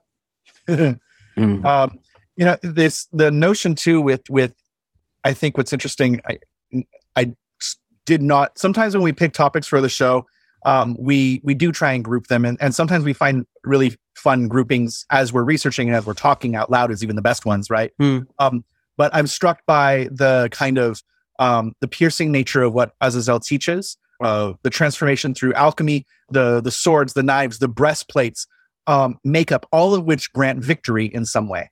Yeah, uh, this is victory over the the in the deformities and the impurities of nature, discarding mm. the dross through alchemy, um, rectifying things, and even victory in battle or victory mm. in seduction, which is its own form of battle. Um, right. or victory against the flies that like to go around your eyes and the, the need for you know kohl in that way to deflect flies yeah. uh, or light uh, like football players so the side of it there that that for me that stands out is the the, the studying of swords in garnets um, and uh, on the bottom of the hilt to to bring victory mm.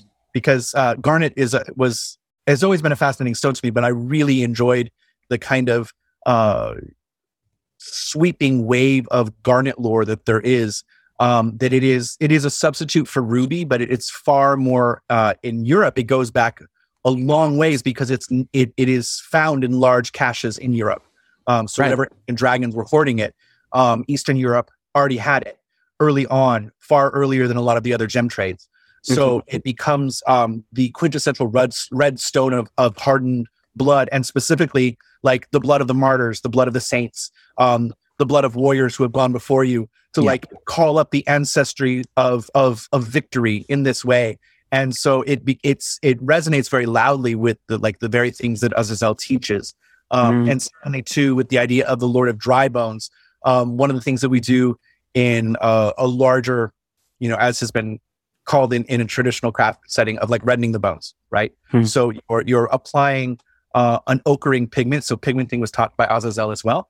But the idea of reddening the bones to give them life again, to let them speak, they are no longer dry. That you're Yeah. oiling and and imbuing with red pigment. And also, what's interesting with garnet is that garnet was what was used on early sandpaper. So, like, I, I Huh. for deep, when I found that out, I'm like going and finding the old sandpaper, be like, "Yep, this is garnet sandpaper. I got me some garnet talisman." That's awesome. Yeah, I didn't because know that. small Chips were were good at rasping away, which then gives them feline connections as well, right? Like a cat's tongue. So Yeah. all these things early on for for garnet are are are, are fun in that way. it has uh, heart stimulant qualities as well, right? Um, both in terms of um, uh, being good, like good for the heart, but also can make someone so angry that it can lead to a stroke. It's said sometimes. So you have that, like, again, the the controlling, uh, aggressive violence of, of of Blackthorn as well, a little bit there, but but being being employed to a good purpose. That in doing that, it can also preserve the body's health and um, and defeat illnesses again. The nature of not all garnet is red, by the way. A lot of it's green. Mm. Um, so there's this lovely Venusian Mars connection that happens between the two of them. Um, in that way of like the, the the heart that beats for war or beats for love, uh, and the it obviously associated with health, but uh, and the vital organs and things like this, but uh, definitely uh, said to balance the sex drive and balance the libido. And for people who are lacking in creativity or not finding that fire, uh, a misguided libido, um, that that garnet can help restore that. And I, I find it interesting in the sense of it was literally studded the the is it the pommel on the end of the sword? It, it was commonly put there to to bring that victory and to bring that balance to the person. That it reminds me of the the notion of uh, puer as being a sword. Mm. That, that means that the garnet is like shining high up there in all of its masculine nature of what Yeah. that is, and that it's also the name itself. Garnet is pomegranate related. Yeah. Granatus, yeah. It's a little pomegranate seed, which is Mhm. Fascinating because that's also victory over death, right? Mm. We're not going to be plunged into winter forever. That we're not going to be that that the, the maiden is not gone into hell forever. Yeah, I I use it for um, Cauda Draconis work because it uh, ameliorates a lot of the uh, or finds useful things for all of the bad qualities of of Cauda. Um, so it's more, it's less like I'm using this stone because it resonates with those virtues, and more because it's like a hazmat suit for working with those virtues. Well, that makes sense. I mean, like right, Vedically, it's associated with the sun and the inconquerable light of the sun. Yeah. So it's the blood of the sun on this planet. So it to to have the thing that can also eat the sun. Yeah. and To go in with the the the unconquering sun. Yeah. uh, as its remedy is interesting. Yeah, and that connection to light is one of the main things that I ended up looking at uh, in terms of the um, following up. I'd, I'd, I'd seen a little bit um, the, the the idea that some translators argue that it's mentioned uh, in Genesis uh, as being the thing that lights the way for Noah's Ark, um, the Zohar stone. Yeah. Um, and sometimes Zohar is just straight up translated as window, and people are like, no, it's not a stone. It's just it's the window by which the light came in and, and thus could be navigated. Um, there's a lot of problems with that um, uh, Talmudically and a lot of like, not exactly midrash, but like commentary that says, but this comes after a whole section about how, um, or, or, or uh, is built on folklore around um, the fact that Noah's Ark was carefully partitioned so that the animals didn't all eat each other, right? So how does this window um, give off all this light? And so it's also said that the, the Zohar stone is um, a glowing stone that uh, that Abraham had, um, and and and and feeds into a bunch of legends about that glowing jewel. And again, it's the it's the thirty pieces of silver, right? Uh, actually being gold retconned uh, so that it can be the gold of the Magi. Uh, and and thus the gold of like it's it's that uh, young Indiana Jones thing of like you saw this before we're gonna it so every time we mention pieces of silver it, it might well be the same silver so the idea is that this stone is um uh, traced back again to Adam and Eve. Uh, it's traced back again to a thing they're given on being expelled uh, as a kind of like womp womp consolation prize slash um, thing to keep you safe uh, in the world, uh, in the world of death. Uh, and that it then through them comes into possession of Noah, who hangs it on the ark. Um, and and there's also traditions of saying that the glowing stone was used as an astrolabe as well, by which um, Noah and and and, and Abraham could uh, could study the stars and that connection between studying the stars. We see it with like um, pretty much, you know, it seems most figures, uh, especially Solomon, who are considered to be very wise, uh, usually demonstrate that wisdom with an understanding of the of the stars and the and the stones and herbs um, that can help cultivate and awaken that those virtues on the earth. And certainly, I, am still going to bring up like Azazel's like teaching of mineral magic. Yeah, mineral lore is fascinating. Also with Noah and light, that this is Noah's role, right? Like he's born brilliantly shiny and his son goes blind when he sees him naked. And it's like, oh, is this about father's nudity or the fact that like Noah emanates light?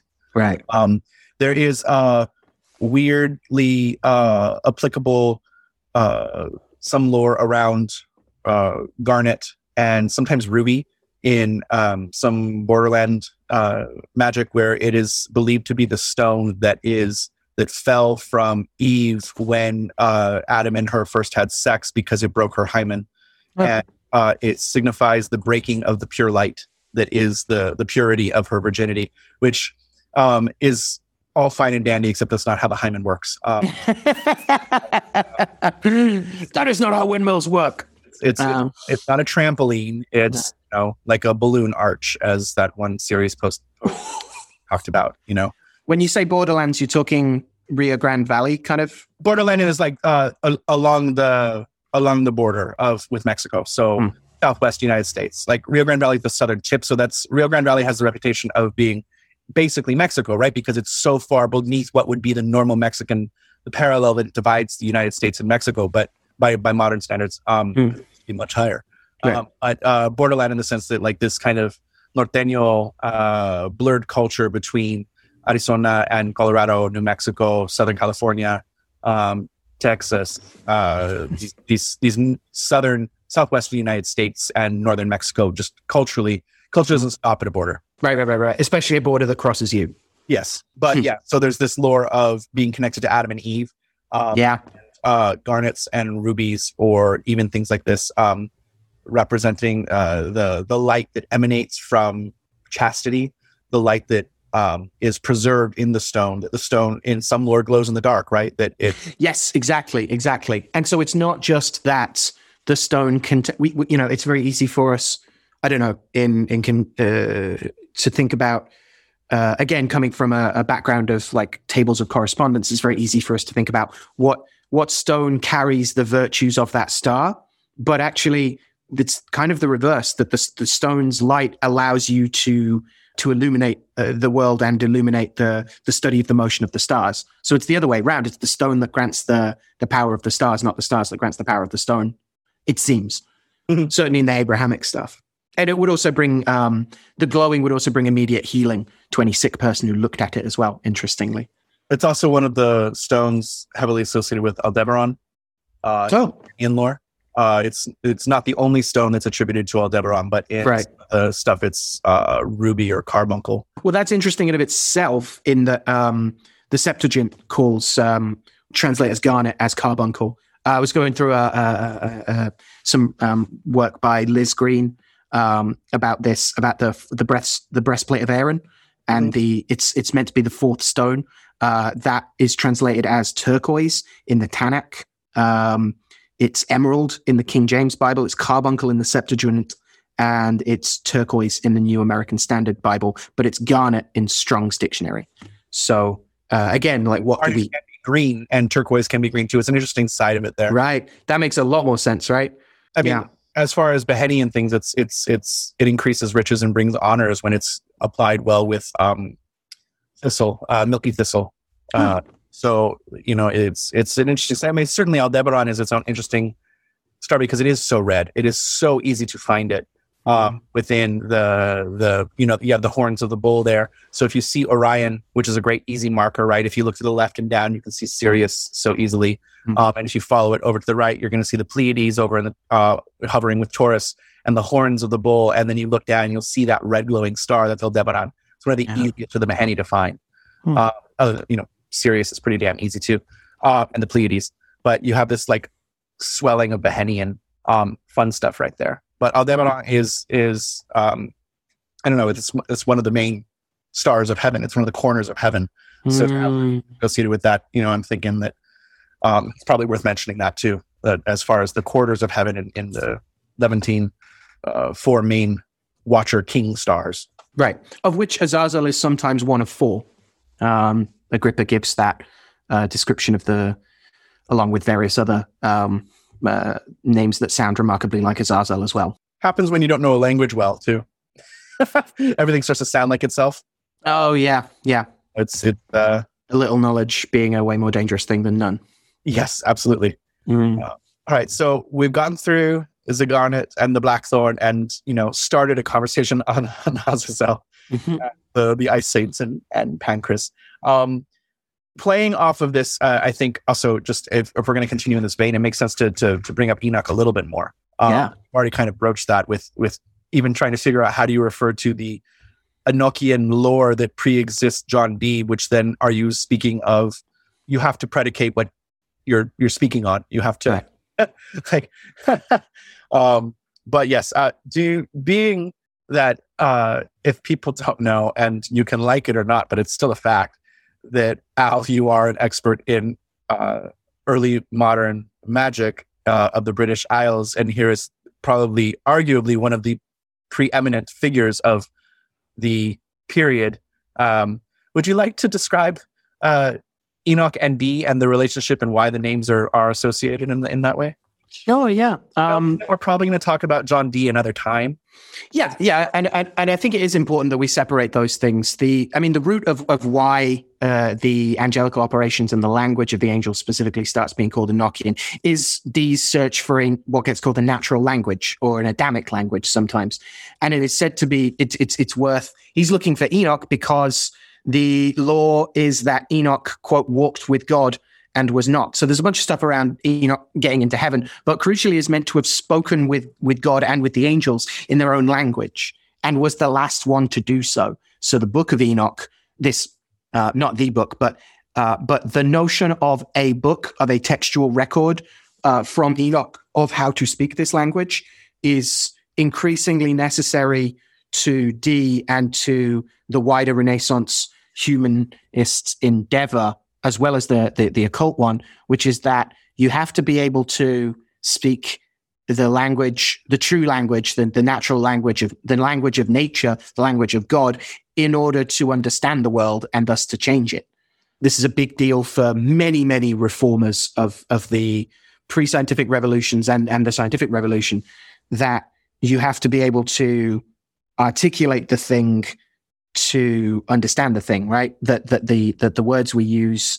There's a there's a lot going on here, right? In in, in terms of the semiotics that's developing, but uh, the root notion is that because Enoch talked to God, uh, so too does Dee. That's his search for the Liber Loagaeth and those kinds of things. He's looking for a way to most accurately talk about nature so that we can uh, augment it and and and well, ideally we can rectify it.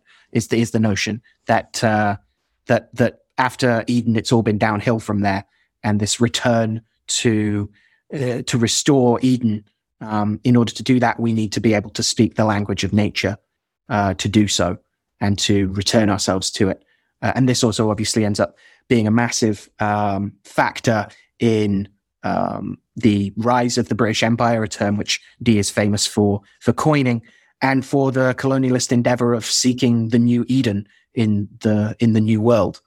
Uh, and uh, and building a new Eden in this land where definitely no one else lives, uh, and uh, and and definitely this this pure unspoiled wilderness that is so like um, paradise that we can return to it through our combination of of hard work and uh, and colonization. Uh, and so it's it's it's a massively important factor in uh, in in Dee's work and in a variety of related apocryphas. And then on top of that, you also have uh, the other stream of books attributed to uh, Enoch, which relate a variety of apocrypha, uh, in short, um, and talk of how he enters heaven um, and uh, what he gets up to when he's there, uh, which um, a point we'd made earlier about uh, keeping a record of everything bad that's ever happened, right? That, that Azazel is meant to do that. Enoch is, is also supposedly sometimes uh, said to do that as well, as well as going on a harrowing through hell, as well as entering heaven.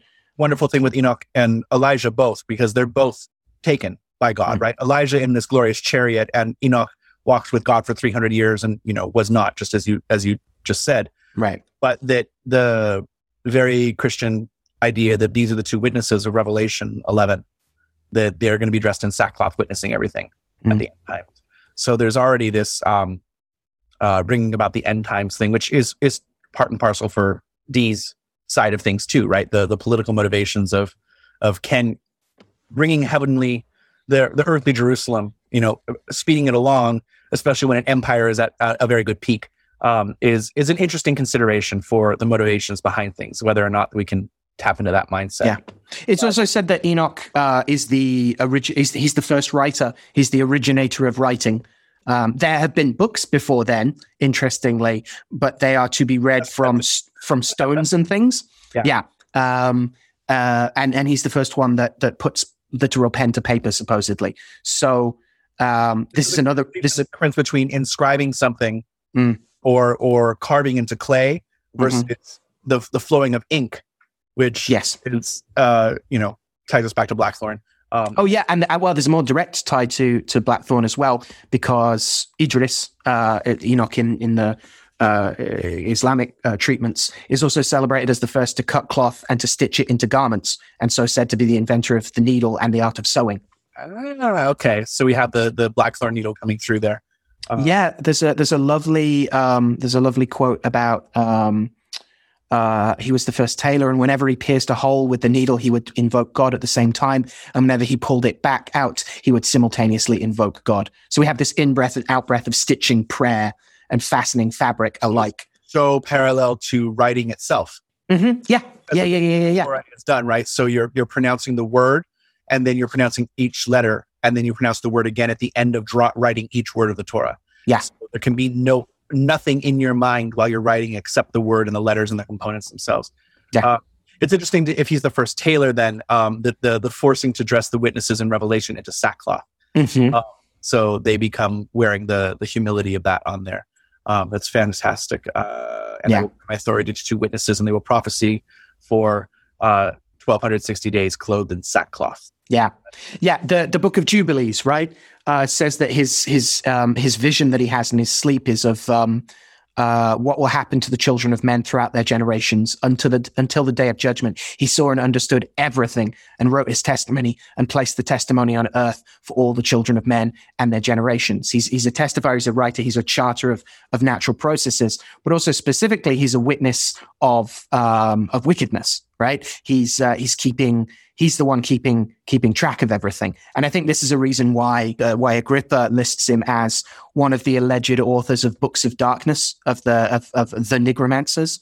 Mm-hmm. Um, I think this is one of his his key qualifications is that um, along with visions and dreams of, of heaven, he's also meant to go through the uh, go, go through Sheol, right, the, of, of, of the underworld and that he is a guide, therefore, through the lands of the dead and across the, you know, the lich gates of the soul's crossings you know, so he's literally been through hell, so he can he can direct you through it.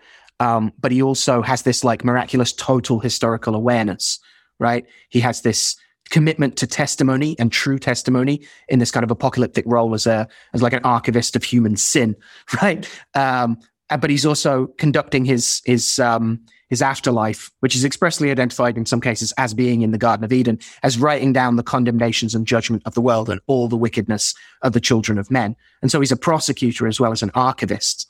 And so to attribute black magic texts to such a record keeper of all human evil, I think is is is really interesting. You know, it's it's obviously it's a repository of evidence, right? So it it, it includes all the operations and endeavors of black magic that you can therefore learn from. Um, but I also think there's something there about how yesterday's heresiography can be tomorrow's inspiration, you know, for the enterprising uh, black magician. I'm fascinated by okay, the witnessing side is great. Um, the the the fact that there's always two witnesses to something is different is is is a fascinating uh, cultural contextualization too, right? That the Mm. two witnesses to something means it's it can't be debated.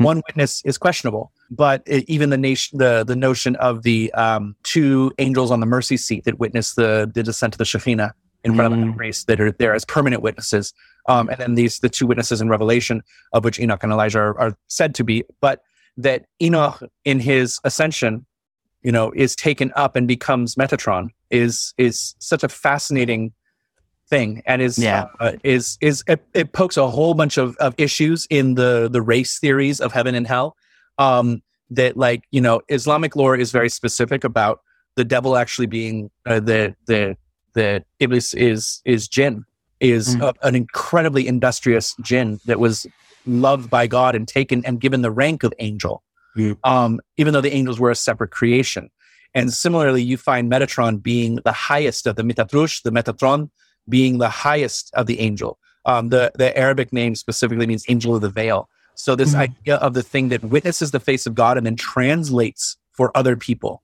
Right.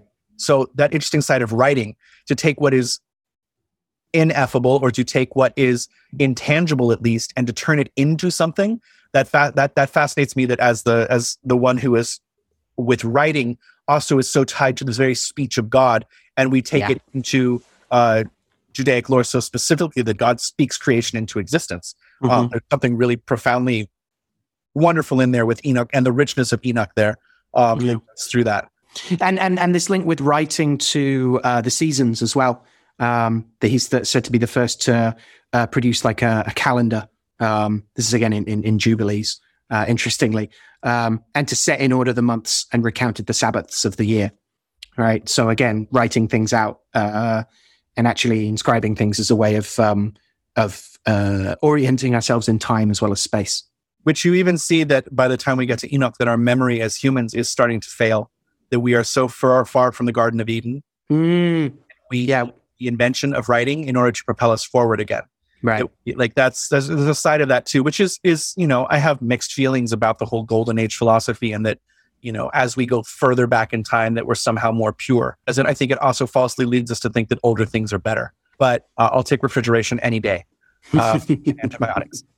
However, you know, it is something that pervades magic, which is interesting because we have this natural bias that that magic is pre-scientific, and Right. therefore, the older we go, the more original it must go. And there is certainly a different, um, there is an amount of of deterioration that happens when something is removed from its cultural context and its source. And you know, we were just talking about this with with regards to Judeo Christianity and and especially Western Christianity, which is so far divorced from the Levantine traditions that created it um, or at least that it claims to have inherited. If we want to take Christianity as a kind of a Hellenic um, Levantine merging of ideas, um, but Eastern Mediterranean at that. And here we are in American Protestantism, and it's a completely different thing. Or is it? Or is it not? And like you know, this idea that um, anyone can read the Bible and therefore make their own opinion, but the Bible was still translated and dictated. And, and the Book of Enoch is such a perfect example of that. That it's not that it's a lost book of the Bible; it's a book that Mm. was purposely edited out Mhm. um, it's not like they didn't know it existed. And the ability to to amend sacred scripture is something, and you you get to the point of like that's the whole point of calling Muhammad the seal of the prophets, peace be upon him. That it is about there is nothing that needs to come after this. Everything we need is here, which Right. is an interesting seal to put on it, and and to I don't know. My brain goes into instantly like break the seals, kill the Buddha, kill your Pour forth the vials upon the earth. yeah. Let the garnets of of the the blood of the martyrs pour forth Mm. drink that chalice full of garnets right now and let that sandpaper tear you apart from the inside. Sure, you know, like we all have our sacred cows, but perhaps a burger is a good thing from a case a time to time. So Enoch himself as a magician. So we have, I mean, I, I find clothing and writing to be very good forms of magic for me to be involved with. Mm. Um, I may not embrace the the fashion side so much, but the uh, Well, you love the uh, you love the language side, uh, and I was I, was, I I was was gonna say thank you. Good God. oh no no no oh yeah interrupting you totally. Um, I my, my but your um Arabic is probably a lot better than mine. That kata and and kata uh, to write and to sew are kind of homophonic uh, in in Arabic, and so this may be where we get the one from the other, where we get the where we get the tailoring from his writing, because the writing is is is far more um, scripturally attributed. Yeah, certainly. I mean, try liter, try try the oh, triform roots of the Arabic words are just like they're amazing, Mm. right? Have three Mm. letters that are then from breathe differently means that the clay is being animated differently. Well, yeah, I mean, it- for, for me, uh, Enoch's main magic has to be partly that he's the student of Gabriel, who and and therefore uh, who transmits the the books of Adam, um, and uh, is uh, and one of the the things is is Al Ramel is is the original Arabic geomancy. So. Uh, Adam is the first geomancer, but also in a way, Enoch is the first geomancer as well, or the first uh, geomancy human student learning from the books of a uh, of a of a human teacher, Mm. but also being tutored by by Gabriel as well, or Givriel. So the yeah the the, the geomancy is strong. Uh, and again, we're back to two witnesses being important in a shield chart, right? That's yeah, that's very true. I like the idea um, uh, by one of my uh, advisors in in uh, Cup is uh, the stumbling steps of Adam and Eve out out of Eden were interpreted, and that was the Oh. see itself. Those watching that and dividing it into segments and seeing the future of mankind through the wandering steps of the now outcast Adam and Eve. Oh, oh, oh, that is juicy. Because Especially it's going yes. from it's hidden. The garden, the garden, you know, to, to the Garden of Eden is hidden. That's what its name means. Um, Yeah. Go into now full awareness of the world. Mm, Walk out there and the stumbling, the falling, the the falling to your knees, picking each other up. What does that mean in parallel? And yeah. This type of It makes so much more sense of like the the testaments and the apocryphas of, of Adam and Eve being all about them like throwing themselves down as if dead uh because uh, in sorrow. Like it's it's it's it, it's happening like every other chapter every other verse right? Um that's also fascinating in terms of um uh conversations I've had with Sam about some theories around proto geomancy coming from interpreting the uh, footprints of birds on sand as well, and Uh, interpreting and interpreting and, and walking without rhythm. Yeah, or the you know trying to find your rhythm as yeah, to like the the the standard way of pen and ink geomancy is to like get that rhythm and just try and break it and like start the next line. yeah, So you know it's not just like oh my experience in watching people do pen and ink geomancy is that a lot of it is getting that staccato so that because as soon as you can get that rhythm fast you Yeah. kind of lost the counting of it um, Yeah. which is if you go deliberately it's much easier to count um, yeah, and and it's that you get caught in a in a in a pattern, and then you start to think about that you know that it's an odd or an even coming up. Yeah. Uh, and I, I like the um the one line drawing model where you count how many times you cross over the line. That for me is easier for um, not even subconsciously like counting uh, how many dots are down because it's about taking the pen for a for a for a dance. Then Yeah, I like the uh, partnered is also uh, a way in, in many forms of, uh, especially in kata, of like having someone tapping and like, they're doing, they're a separate one for the analyzer. So like going and having a young kid just kind of randomly tap with a stick on the sand and then you count how certain things like you can nice. apply even measurement to that line. Yeah. Can then see. Um, also like grabbing handfuls of beans and things like this that you see in, in, in various uh, permutations on this. And do they pass the beans between hands? Uh, I don't know. A lot of that is is prominent in uh, Central Europe, right? So like Mm. the it comes from from a little bit further east version of geomancy, Mm. but uh, is grabbing handfuls. So even in grabbing handfuls, I don't I don't know if I've not read, um, and the two times I've seen it was not passed to a hand the way that we would see in Ifa, for instance. Mhm. Uh, but the grabbing also of a handful and then having to count, you know, fifty Yeah. is very different from having to only count two or three. Yes, yes. The smaller the better. uh, you know, I'm also remembering in the back of my head. Um, it's interesting because it's making me think of the, as I said, the mercy seat with with Enoch and uh, uh, uh, being the Metatron and the witnesses there. But the mercy seat is Sandalphon and Metatron. Right. Mm, So and so like the the from the bottom. Sandalphon is the is prominently said to be one of the angels on top, uh, especially in in uh, as heavily promoted by the Golden Dawn. But that Sandalphon is the the twin brother of Metatron. And Right. that And so we've got another Malkuth is in Keter and Keter is in Malkuth kind of thing. but Sandalphon is Elijah. Mm. And Mm. like the name Ophon is doing to wheel, which is interesting because of Wheel of Fortune, right?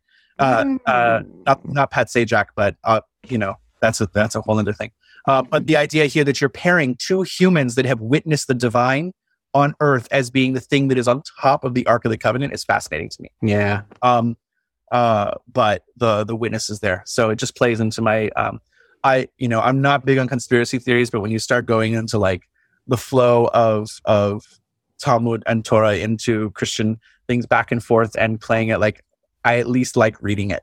Uh, yeah. Uh, just because when everything is mathematical as well, it's there, there's a whole other thing going blown up there. Mm-hmm. Uh, I had one more. I had one, one more thing to say about, uh, and it's it's it's frustrating because it's um it's it's a it's a line that I haven't found any further evidence for.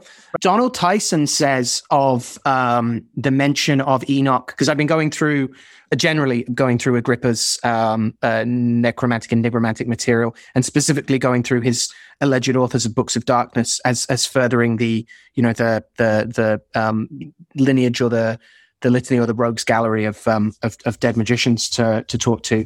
Um, he he singles out. He says that there's a magical work as, ascribed to Enoch on 15 stars, 15 stones, 15 herbs, and 15 images to be engraved on the stones, and that's it. like uh, he, he, I think he quotes someone.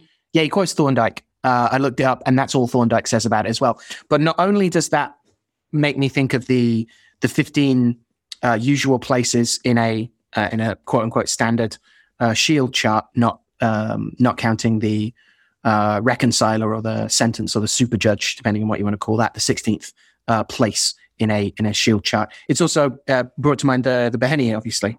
I don't know, but Beheni are always a, a, a, love of mine. But um, I'm I'm curious this notion of like the three main change cards of the tarot. Let's say like if you're dealing with the Fool, Death, and the Wheel of Fortune, mm-hmm. there are different types of change, right? Like there's there's there's the the journey forward. There's um, kind of personally motivated. The you know uh, the fool as the as the primal breath. It's the it's it's it's the movement that you make to be alive in the world. Whereas ripping of the hymen of your journey, right? And that might and that might be bounded by death, and you know it only this is only the beginning. Um, but then the wheel of fortune is like also the universe is doing that, right? Uh, also, also this change occurring outside of you. It's not about you. That also the the the direct call to the antipode that happens in the Wheel of Fortune. Mm. It is there's an ascent that if you are in a bad, it's it's it's overwhelmingly felt to be a positive card, even though it shows the change of station. Right. But the idea that if you get this and you're looking for a yes or no, it's it's most likely a yes. Mm. That that positivity carries through in the Wheel of Fortune. That like, um, you, you know, got to laugh, ain't you? Yeah, it's funny old world. um, there's there's that quality, right? Yeah, and and certainly the the Rider Waite version that we you know we were talking about with the the Hermanubis and the the the snake uh, and the Sphinx, and yeah, that or perhaps a Setian type figure, um, Ellen Red. Or Typhon, yeah, yeah, that um, and also the the the tarot itself being the wheel there, T A R O, and going back to the T, which I I really that part is the the linking part, the the not palindromic, but the cyclical part of like starting the word over again by joining back. It's the snake eating its own tail, where you make taro and Ouroboros as opposed to just a snake. So yeah. it, it drives me a little crazy when it just becomes T A R O, and I'm like, but it spells out taro anyway, and mm. um. Uh, and Arota and uh, yeah, yeah, yeah, and we're into we're into Sator Square at that point. Yeah, so there's something there. The the Trivial Pursuit. uh, Slices of pie in the middle. Interestingly, that um, also, if we take the Ecolano cross that has the um, the mercury, salt, and sulfur uh, alchemical symbols on it, mm-hmm. and water or Aquarius, just to make me mad. Um, but the the St. Andrew's cross over it, you know what a St. Andrew's cross is? The Behenian symbol for Aldebaran. Ah yeah, how about uh, that? Not, not, that I'm expressing conspiracy. I'm just expressing like our own conspiracy at being like, look at how we made everything fit together. Right. Uh, so uh, yeah, and then of course the the four winged beasts around the outside being the the the cherubim of yeah. Ezekiel's vision. Um, uh, the faces of the cherubim of Ezekiel's vision because they would all be bound to one, but the gospel writers themselves or the the, evangelists, yeah. Um, so there's there's something interesting to that side of it the Wheel of Fortune gets depicted in in many ways, and I think it's um, it's de-Christianization and de-Egyptification, Mhm. decometization Yeah. uh, through when it gets interpreted through other artists is always interesting to me. That is the, the the beautiful images you get from the the German handbook uh, of um, uh, of the planets on the on the wheel as well. huh? That um, that you know that rather than it being a bunch of different um, orbits, that they're all on the same orbit and ascension. They're all that there is something cyclical, even if it isn't uh, specifically mapping the the astronomical bodies. Right? That, that there's still this concept of like things will rise to prominence and fall. I also really love that when I see this card, I hear carl Orff's O Fortuna from Carmina Burana in my head. Um, and the, the the the the idea here that fortune this is the the card of lady fortune and in some ways uh, is not our catherine that we spoke about last time but is heavily tied to catherine of alexandria and the catherine um, right. a stand-in for for dama fortuna for, for many people um, Right, right, and also the wheel that uh, Kairos is said to kind of fly around on UFO style. Uh, Kairos is the uh, the embodiment or the anthropomorphization or the emblemization uh, of uh, the right time to act. So we talk about like, well, I think we have before now talked about Kairos time and Chronos time, um, but if if not taken as a a phenomenological type of time, but just taken as the right time to act, Kairos in the in the Renaissance certainly uh, where a lot of these depictions emerge is the um, is the spirit of of acting when you should and and seizing your moment and seizing your opportunity. Uh, and so she's said to have uh, the depiction has a is is is is very punk. She's she's basically got a Chelsea and uh, and you can grab the the front of her, her bangs, her fringe. Uh, as she's coming, but no hair on the back. So you, so, so once opportunity is passing you by, it's too late. But she's said to, along with uh, carrying loads of knives, uh, which is always cool. She's also said to ride on uh, a wheel. There's often, I don't know if she's meant to be like unicycling, but most of the depictions I've seen, it's a, it's like a flying saucer. It's on its side, but it's still expressly identified as the Wheel of Fortune. yeah i think i mean bringing up kairos brings up a whole other load for me because i know it's defined in that way but i remember you know a part of um, there are i'm sure i don't think it's just southern california but there are many high school catholic students who will go on a, on a kairos retreat their senior year which is expanded upon in a very larger christian christian um, mystic, mystical uh, definition of being the time out of time and that the the the right to act comes from it no longer being bound to time that it is the realm and the place where you're able to make a decision closer to being in union with god and not bound to the world. And also the notion of uh, you also uh, uh, at least in like the Renaissance onwards of um, that uh, that consideration of sin as missing the mark, and the the notion therefore of like uh, Kairos is the ability to reach past sin. yeah i mean even in so much as like the the complication of sin being alienation from god that in kairos there's no time bound element to that that we have the opportunity to retreat into a kairotic state at any point and reunify ourselves with that which is to relegare to religionize ourselves which we, we see with stitching ourselves to things. We see with, you know, uh, the lines forming sentences in a book, and therefore, a, you know, a judgment and a containment of things. the idea too that what is it like when this card is reversed and you see the Hermanubis like slipping down the other way and the Sphinx who is so planted in their position, but there's no way that Sphinx could maintain itself if it was reversed. Right. All So, so the easy one is that it's a it's a turning point, but a turning point for the worse rather than for the better because of that natural. I think it's. I, I, I don't know. I I I think certainly by the time you've you've decided this is the the card of of of uh, primary Jupiterian virtue when you when that's done, that like there's a tendency to view it more favorably because it's the greater benefic. So there's a way of reading it simply, which is it's still a turning point because it's still a circle right in the center, but now it's um it's bad uh, bad luck rather than a turn of, of, of uh, a turn up for the books, uh, right? Uh, uh, a good turn. Uh, but also, it's sometimes read reversed as resistance to change, or indeed to breaking cycles or patterns, which I find interesting and and has less of a this is the this is the white hat and this is the black hat, right? This is the white thorn, this is the black thorn of it. This is when it's good, this is when it's bad, and rather more dependent on context and what you're attempting to achieve. Well, the emphasis becomes less upon the the um, Boschian inhabitants of the outer rim of the wheel, but on the, the whole context of the wheel itself, which Mm. allows you to question about what side are you on uh, of this of this wheel. Um, you know, I think everyone can find ways in which they want to improve their life, but it, you can also identify ways in which your life could most likely be worse. um, so it's very hard to know which side you're on of this of this Yeah. the fickleness of fortune that is blind, right? That spins the wheel and it's the lottery wheel. It's Um, too soon to say. Yeah, that's the that's, that's the the the quote attributed to. I think it's attributed to Mao, right? Asked about the French Revolution uh, at the time he's you know he's chairman, and quips that it's too soon to say. Yeah, you need you need some time to pass. Um, Yeah. to have some uh, to to know which way the the newly invented tradition is going to go. Yes, and a big part of the problem of uh, Christian authors, uh, you know, um, beyond supersessionism itself, beyond them, you know, picking or cherry picking examples from uh, from Talmud uh, and from Torah, is that uh, it's it's it's it's decontextualizing something. And, Yeah. You know, this this might happen, and you know. Uh, Old Testament God might be a jerk about this thing, but that's so this thing can happen twelve chapters later, or, Yeah. or you know, four books later, right? We, you know, it's a benefit of an entire community and uh, of people that are trying to figure out how to logically make sense of it all Right. over the course of thousands of years. Right. Uh, uh, I also, it's the, you know, the the debate that's been happening since before the fall of the the Second Temple about one word in the Bible that are in the Torah that was de- decided in the 20th century um, as finally definitive after after more than 1900 years of, of argument.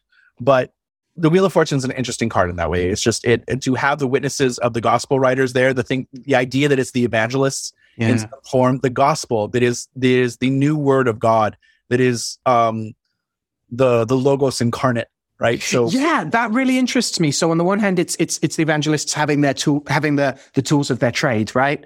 Um, they they're the ones that like got this down. But it also like that notion of it being the book of nature again, or the or, or a book of Adam, or a book of God, or a book of natural language. Like again, we move from the personal changes of the of the fool and and death to the the change that is the world, and and and the books that it's needed, and and that it's you know that it needs four of them telling the same story from slightly you know Rashomoning it um that definitely, definitely tied to the equinoxes and the solstices as well. Right And similarly, in in in the Wheel of Fortune, which often gets taken to the Wheel of the Year in very neo pagan in, in, uh, inspired decks, Mhm. um, thinking about Kairos, uh, linking it back. What is Kairos in Greek? Weather in modern Greek. mm-hmm, the mm-hmm. relationship of of tempo and tempo in in uh, tiempo tiempo tempo tempo um uh these different forms of the word for weather um Yeah. which is time. Uh, and so the passage of time is the passage of weather but the two are not necessarily always related but they are but they're not but they are. Right right right right right right. And you get this with with weather prediction especially um and especially especially uh, astrological weather predictions. mean that segue? Shit that was good. No that was nailed it. Yeah that was great. I was just thinking about kairos. Wow yeah okay so weather. So the Mhm. wheel of fortune making weather here on its kairotic shift. Uh, so the, the the I mean certainly the one I'm more, most familiar with in terms of weather prediction is is studying uh, early modern almanacs, and um, usually they're the observation of the of the moon, right? And um, and that's generally framed as an incl- uh, inclination to moisture around the full and the new moons. Um, there are other other more complicated things, um, but this idea of um, lunar phases having an astrological use as prompts for weather changes uh, after calendar and astronomical features is really interesting, especially when calendar features stop including so much astrology. They they they still keep uh, the weather. The weather prediction is some of the last astrolog- practical astrological law to be phased out. especially when the astrological year is still tied to the the the solar stellar year is is a predictable thing that which we can account by. So its seasonal predictions, which are broad, but still we know that spring is different from fall, which is different from summer, which is different from winter. Yeah, yeah, Things distinctly begin. I mean, sure, there's astronomical events that we can pinpoint, and you know, on our fixed astrological um, tropical zodiac, um, this makes perfect sense to align it with us and all of the folklore that we have around that. Uh, less so in a stellar zodiac, but the stellar zodiac is uh, the the sidereal zodiac. Um, but this is also from a place where, which is much closer to the equator too, which has different seasonal shifts, which I find always fascinating in that way. you know, we we, I we see this we see this a lot. That like that time is another one of those things that we think of as we we finally we finally discovered like how it actually works. We discovered the proper way of doing it eventually, right? This this this this scientism um, that can emerge about uh, a solar calendar, uh, and and and that you know an awful lot of excellent uh, advice I've heard from you know uh, practitioners I really respect. Um, adv- uh, you know, responding to questions from um, people just getting started out on their path about you know keeping to a lunar calendar is really important, or it can be really important. It can help unhook us. Um, and again, witchcraft mysteries. Uh, but the you know the the it, this this just makes me think that like public time is an invention, right? It we, we can trace when after the First World War and after the Second World War, pocket watches were given, and we had to standardize time, right? We we uh, public time at least that it wasn't enough. Trains were standard. Were, Yes, are, yes. are- like because you're crossing time zones all of a sudden. You never did that before. Right, right, right. But the the the you know the the early modern has plenty of clocks and watches that present a variety of lunar information on them. I mean, obviously, you still get you know moon phase on some watches uh, uh, and some fancy watches, but this was like this was a stand. This wasn't a uh, this wasn't the alternative medicine of of timekeeping. This is like a standard feature. You know that these. Wheel of Time and the Wheel of Fortune were running along, and then they were just like snag. I don't know. I I- think there's something interesting, right? And then, like it, it frustrates me even in the defining the quarters of the day. How uh, I have some wonderful elders who are still obsessed with the numbers six and twelve and six and twelve, being like, no, it's the numbers. I was like, but you understand that time itself in standardized units is a more modern thing, and Yeah. when six always meant sunrise and noon always meant the high point of the sun. That's not necessary. That's that's only going to happen at exactly twelve o'clock, like once in the year. Yeah, well, twice, but Well, twi- yeah, twi- yeah. Sorry, yeah, yeah. uh, two witnesses, Sal, two witnesses. Two witnesses. Yes. No. Of course. Good point. Well played. Uh, yeah, oh, I'm totally going to start calling the morning Enoch and the afternoon Elijah. oh, that's pretty sweet. Actually, in the book of Enoch, one of the wonderful things that's there is the sun is given different names based on uh, the quality of, of of summer and winter, I believe, and uh, the moon in its phases is different names. And I remember one of the names of the sun is Thomas, but uh, I'm totally wrong on all of it. Pretty sure it's the book of Enoch that does that. Sometimes we actually are flying off the cuff with our references. Mhm. Um, but uh, okay, so backtracking the the nature of time and flowing in that way that that the standardization and the kind of gift of and the the what we lost in the conversion to having regular minutes and seconds yeah. based upon the vibrationary rates of things um, or similar to how the name of geometry itself is in measuring the earth right that we Yeah. predict the earth is a certain size and we divide that into smaller segments even though it's wrong we still i'm still in favor of everything going by meters and centimeters just because it's it's the way that most people measure despite the fact that i still think in feet and inches Mm. Because there is something about understanding to speak the language that people speak. If you want to communicate, you should be able to communicate in the in uh, a way that is understood by people. Um, so you know, I I understand that the, it's very hard to convert from inches and feet and pounds and things like this, but there is something to be said about metric as a universal system. I'm not in favor of Esperanto though. Okay, so looking at Wheel of Fortune and weather magic, I this categorizing things into time in Mm. this way. I have been fascinated for years by a practice known as Cabañuelas, which is uh, Iberian derived practice, which is uh, very popular still in in parts of Spain. is considered kind of like um, uh, something poor farmers do in Spain, but it is hugely part of the folklore of the Americas and and the kind of almanac keeping that it is. I mean, the Farmer's Almanac does have a ton of accurate information as well. So let's not put all of the the traditions of almanacs as being just um, hokum that a lot of people put that to them. Um, and certainly, um, uh, Ben Franklin's almanac is a totally different thing. But no, like certain crops grow at certain times of the year and have to be tended at certain times of the year. Don't plant before this date in this area, but it's it, almanacs have to be catered to the specific area. You know, things work differently in different areas. And so, like you know, They were bioanimist before it was cool. Yeah, or bioregional specifically, and and that side of it that like you know growing things in Southern California is a very different set of skills than growing things in the Pacific Northwest or growing things on the East Coast or growing things in the Great Lakes region or the very humid South or things like this. Right. Um, so uh, different practices are needed. But Cabañuelas is a practice where I wrote an article about it on my blog at Serpent Shot. But um, looking at using the calendar of the month of January as predictive weather for the rest of the year. And one of my favorite features of Cabañuelas is, I mean, it goes forward in in in time, then goes back in time, then forward again for a few days, then backwards again for a few days, and then like on the last day, you go through all of the hours of the day as further markings of what's going to happen for the month.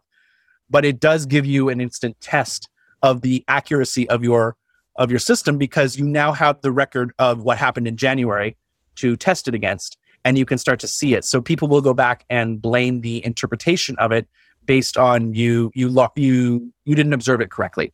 Mm. Um, and so there's also this interesting question it raises in this particular form of weather prediction, which is that the diviner has to know when in Kairos to act, right? Yeah. When is yeah, yeah. time- So, so the, the division up between the um, the periods is important, right? So the first twelve days of um, uh, January are attributed to, you know, the first day of January is, it, or the second day of January is attributed to the weather that you see, or the things that you'll see on the second day inform all of how uh, February, the second month, is going to be. Yes. Uh, it's, well, it, it's interesting that you're not necessarily um, measuring something else to work out the weather. You're using the weather to work out the quality of the of the of the month. Where where it starts to become interesting for me, um, first off, in the Cabañuelas means tabernacle, right? So it's the tents. Um, it is it's it's said to have all this lore which um, go check out my article so i don't have to repeat any of this right now or don't. Um, look it up on wikipedia if you want. But uh, the idea that uh, there is a way to approach this in variant traditions where it's not just about the weather that it's, that's observed but it might be the birds that you see or a prominent plant that suddenly grabs your attention. Mhm. and this kind of combines uh, takes lore into like the year walk of Yes. Scandinavia or um, even uh, other versions that are popular around Spain and the Pyrenees of like taking predictive times of the first few days of the year to look into the year ahead. That that having um, that just the tip of the year uh, gives you an, an illusion of what what the shaft is going to be. yeah, yeah. yeah. That, that that like standing at the doorway of the new year, you can you can you can see further than when you're into it into the room. Well, it's like the difference between saying what's the weather right now versus what's the weather going to be like today, and someone opens the window and looks. Well, you don't know if it's going to be like that all day long, and maybe No. your house hasn't hit the storm that's on the other side of your house yet. Uh, Yeah. Maybe you're looking towards the beautiful western sky, and there's no storm there, but there's a storm coming from the east. Right. knows? And that's, And that's for divination in general. Yeah, yeah, and that's and that's where we get into that that point at which you were talking about, you know, it running backwards and then forwards again. Obviously, you have the first twelve days, which give you your outline of the of the twelve months to come, and then it counts down again, like so because it, it it it incorporates the main tradition incorporates all of the days of January, right? yes. Yes. So you're you're you're going over it again and and qualifying it with more layers. Yes. So the first to the 12th is the Cabones a derechas. So you're going forward um, from January to December from the 1st to the 12th. And then uh, Rataculas goes happens and it goes from the 13th to the 24th backwards. So um, December gets two days in a row effectively and it goes back to January. Yeah. uh, by the time you get to the 24th. And then on the 25th through the 30th, um the there's different names for this but like um i like calling them the days of solomon but it it's because it goes uh uh it divides all the days there into smaller units that then predict the whole side of it. That's where you need the need the framework uh, to know where when and where to look, as you were saying. yes absolutely. Because it's it is you're dividing the days into half. So these these these days are given in this way so that over the course of these uh four days you're going forward in 24 segments and then uh in 12 segments and then backwards in 12 segments. Hmm. Um, and then on the 31st in the entire course of the day the hours uh, from from midnight to noon are representative of january through december and then it goes back from december to january again it's it's wonderfully and annoyingly and befuddlingly overly complex but Mhm. there's something beautiful in it's like this is the system like the sistema de cabañuelas is de las cabañuelas is this is is this like it's almost an alchemical principle right of like divide everything apart and then reconstitute and it's going to be better and and at, at the end of this long, complicated process, you will have a very nuanced truth. Yeah. And for me, it is far more interesting to treat this as a magical possibility and to understand significant days in your year ahead so that if you have a significant event happen to you on on on January 11th that that really pay attention to the other omens for November in the month of January Right. um, so that maybe you can see if November something you should be planning like like let's say you have a good um rendezvous uh on January the 11th well Mm. maybe November is a good love month for you like this is Right. this, it could be one of those things so there's there's if we take it and and take it out of just the weather magic side of it where weather starts to become a larger term, not just for the temporal phenomena of, Mhm. of, of rain and shine, but for you know what even we sometimes refer to astrology as space weather. Yeah. Uh, but that the the weather in your own life, which brings up other questions I was curious about because weather magic is a huge one, and I know you were like, "That's too big." I was like, "We can talk about weather magic another time, even more." Mhm. Uh, But the notion that you don't do geomancy, for instance, when it's storming out, Mm. um, is fascinating to me. Um, that the, the the the weather reflects this this the the um, the mood of the anima mundi of the spiritus mundi there.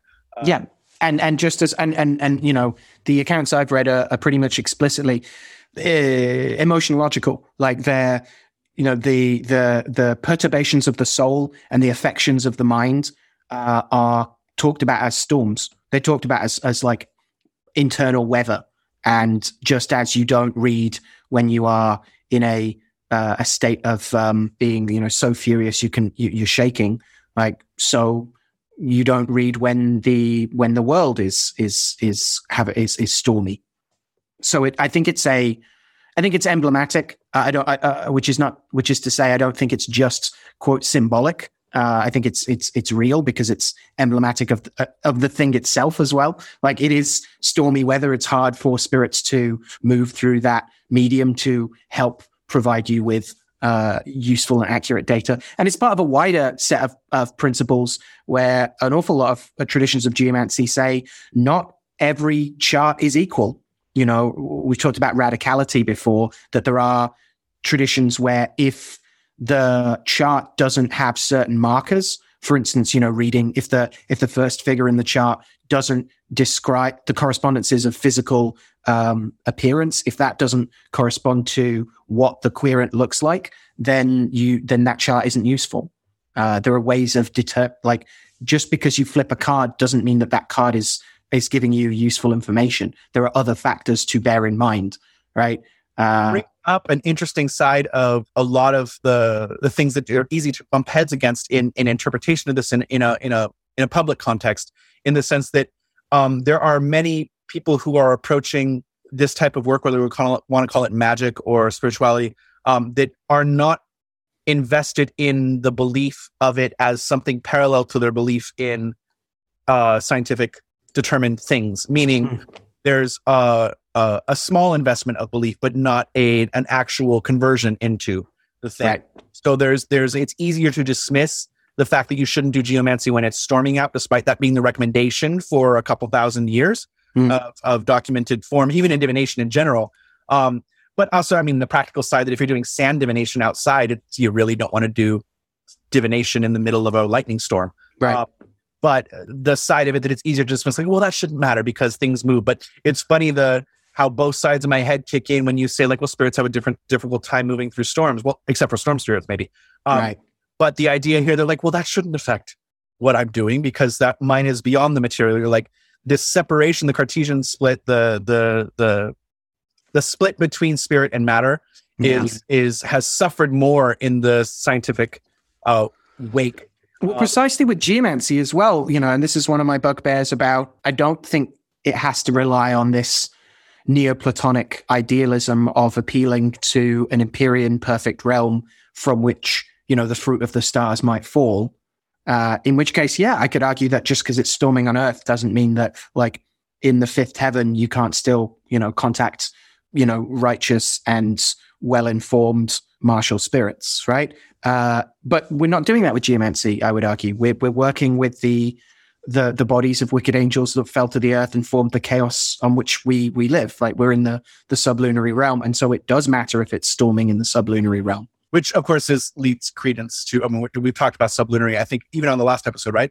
Um, Mhm. It's nice when we these get out right away so that I can remember when we talked about them. right? the, sublunar, the, the notion of sublunar spirits being the reason that the moon is such an important gateway to everything else. We were Mm. by the moon card. That's right. So even here, the, the concept of, of paying attention to the lunar calendar, as you just said, is a Mm. high recommendation by many workers, or at least just to, I think it's good to explore the fact that to break yourself from the, the chains of the calendar you're used to, to, to question those things. But I like this then to extend past this to understand the, the natural parallels between the storm of the mind and the storm of the, of, of your local, your locale Yeah. and even to understand that on the parallel that just because it's storming in your area doesn't mean it's storming everywhere else. It's Yeah. it's one of those things we have to combat in in our own journeys as magicians and as humans um, to understand that just because you ate a sandwich today doesn't mean that other people aren't hungry. Mhm. Um, and this uh, this this discussion we, we can go into ties of privilege there and what it is, but um, yeah, absolutely. Yeah. And I think it's a really useful use that, it, it, you know, it obviously it gets put on a lot of bumper stickers and placards these days, but that uh, definition or that description of privilege as um, thinking that just because it doesn't affect you personally, it isn't important is like, is a really good like rule of thumb. And I think it's interesting to bring in the role of diviner there, where you're trying to find out what's affecting another person outside of yourself, which Yeah. means that you have to be naturally a student of shifting your vantage so that the advice you give is what's best for them, not what not what's best for you in that situation. Right, right, right, right, Which right, right. is a valuable thing because it's it is definitely an amateur diviner. I don't mean this as a criticism. When you're first starting out, your natural tendency is to give advice or interpret things based on what you think is best for if you were personalizing that situation. And a healthy diviner has to learn to depersonalize the situation because you are not going through that, but you still, and in, in, and in our context of many different nation systems, you, you're going to have to clean yourself off of that person's context too afterwards. Right, So right. Don't continue to wear their situation as your own. Yeah. You yeah. just enough peeking in out the window to see that the storm is there Mhm. and be like, perhaps don't point the metal rods at the sky today.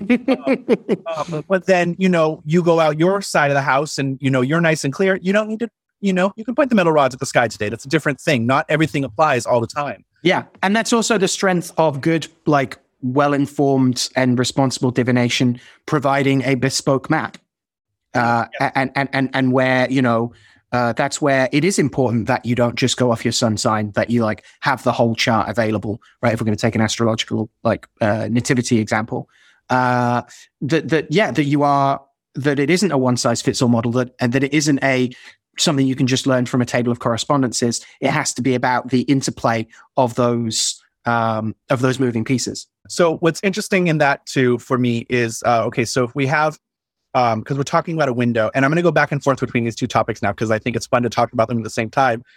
Because why the fuck not? Um, the idea that the window itself as Carcer, that the that the boundaries about which we place the the situation or the eye of the diviner is in The framing. tied to Yes. Carcer and even Odi um, as as an Odu. Uh, so the, the the the fortification, the thing that we're sitting on, our Idi, our butt, um, that our immediate co-location in the world is a unique perspective.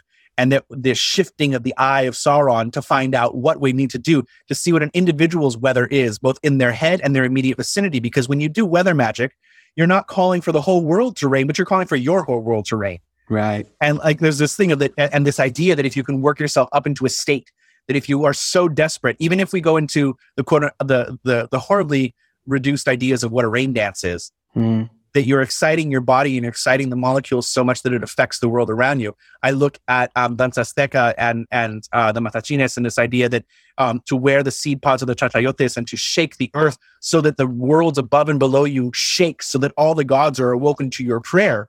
To the that Mm. you're doing kinetic prayer and then guiding it through your motions in sympathetic ways to stir certain energies within Yeah. that. So it's this pounding that you see in Danza Azteca is tag is literally trying to shake the earth to raise things, to topple trees in the other worlds so that you can get your prayers across. And that that side of it is nothing but that's that's that's an electricity that you are now transmitting in what we would, in a larger context, especially our ancient uh, side, would consider weather.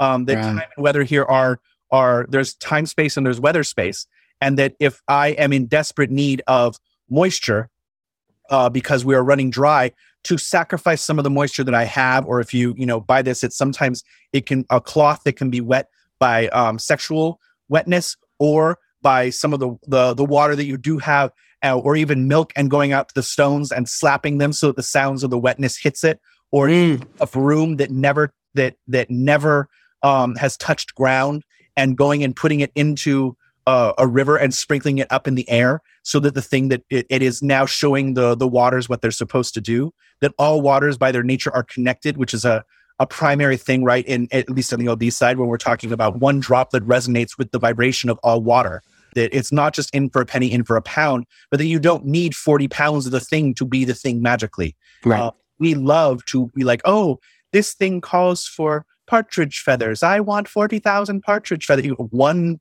piece of a partridge feather could be enough. Right. You know, how do you fit 10,000 ingredients in a thimble? And, and, and that side of it, moving it forward, I think there's an interesting side of it to shift that eye of Sauron Carcer, uh, Hmm. Odi thing, which is also the grave and Odi, which I think we talked about in our Mary of Egypt episode. Yeah. Uh, but talking about the, the, the, the focus that is necessary. yeah. The the framing device, right? Uh, yeah, I think that's really important. That we have to have a a even if it's just a scaffold to be like it's more complicated than that. This is a model for understanding the thing. It's still enclosing what is in the model and what isn't in the model, right? Um, I think Carcer in this context can be understood by the the dual um, meanings of apprehension in English, at least. Uh, around on the one hand, yes, it's Carcer, it's incarcerating, it's it's prison, it's Mm. uh, it's apprehending, it's it's grabbing, it's arresting, um, but it's also understanding uh, by its focus that the that the circle of it is a is a crucible, is a is a magic circle, is a uh, it's the cell of a plant as much as a prison cell or a uh, a place of uh, of separation, and and it's it's in, in in that level, it's also got a lot to say about analysis, right? To to take apart, right? Um, that we are separating to understand the component pieces. So it's the it's it's the Solvay one to conjunctio's uh, coagula. there's going to be an element of luck in in Odi, which is just expressed in one of the primary proverbs, which is the it takes more than luck to catch the biggest fish. You have to have the right hook and bait. Mhm. That that luck is needed.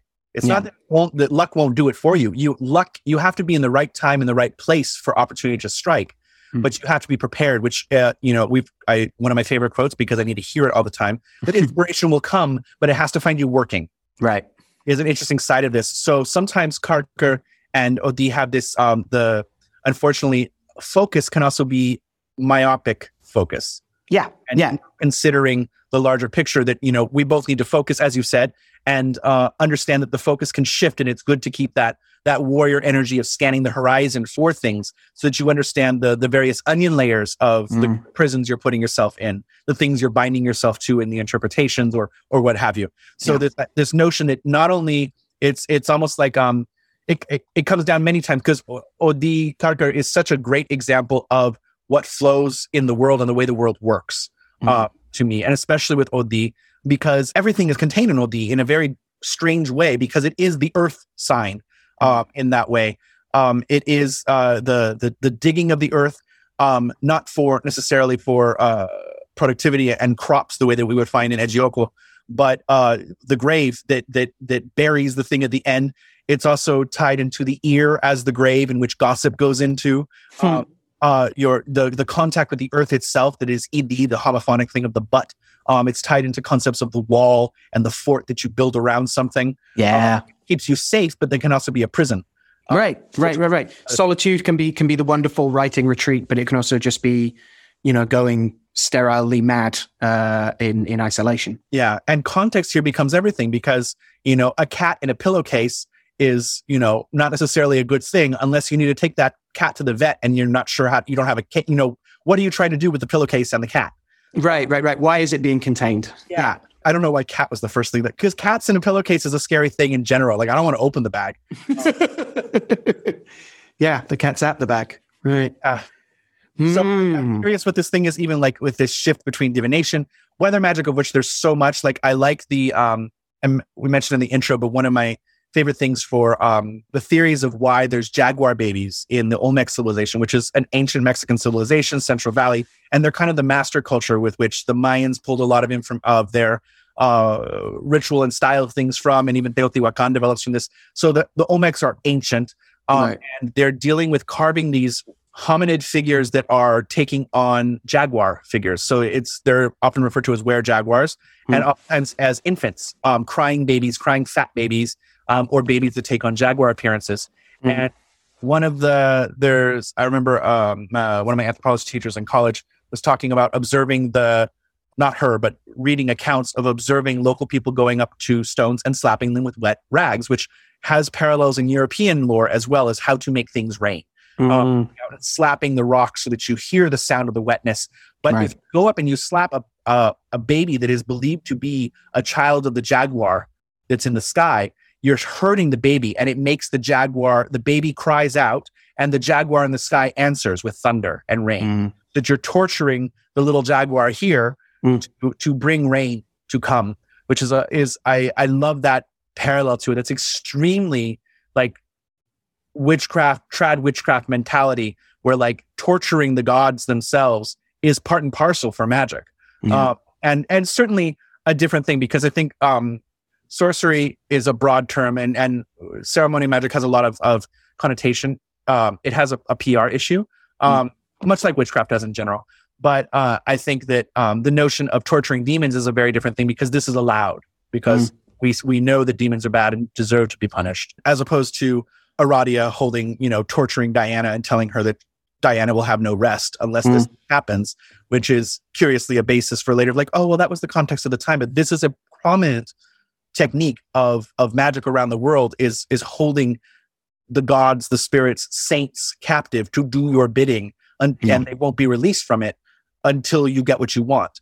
So I, I think there's the side of it too that like submerging certain saints in water or appealing to Sawa, which is um, San Juan in Mexico, Hmm. uh, uh, uh, Saint John the Baptist, who lives in the Gulf of Mexico, and Sawa is directly um, an inheritance of Tlaloc and Chak worship. Hmm. So, um, because if if we look at Jesus as the new war god, so if we look at the Aztec parallels of Huitzilopochtli and Tlaloc being the two gods that were served on top of the temple, Tlaloc is a native god because you can't get rid of agriculture gods. People need Hmm. to eat.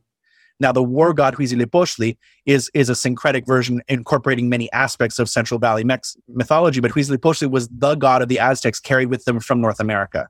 Hmm. So that's who they carried like Ark of the Covenant style down through their their years of 400 years of wandering as Chichimecs. But the idea that you have Jesus as the replacement, the sword tongue Jesus, the con- the conquistador God, is obviously more powerful than the war god because something happened. The war god got demolished, and the value center. This is not this is not me personally interpreting. This is a, this is a large amount of um, uh, anthropologists and magical anthropological hybrid, like looking at these value centers that shift, um, which is um, Value centrist is radical monotheism in Western society. Forgot the author, but that was his term. Uh, philosophical understanding of what a culture needs and how uh, it expresses those needs through its religion. And if a religion is going to go in and change um, uh, the structure or the name by which something is called, it has to answer to the value centers that that culture has. yes. Fishing communities must have fishing deities. Right. Uh, but the understanding that Tlaloc and which I think are curiously our next episode is actually about uh, St. John the Baptist. That's our next scheduled one. Um, Dope. but to understand the the parallels there, which we'll get into then about Jesus, the nativity of Jesus being December 25th, and the nativity of John the Baptist, which is one of the few saints that we celebrate the nativity of, Right. June 24th. So because it has to be six months apart, because Mary went to go visit her cousin who was pregnant pregnant with John the Baptist before she was giving birth. So the the the preceder of the following, he and uh, John the Baptist announces the following Christmas and blah blah blah. I'll save some of that next time.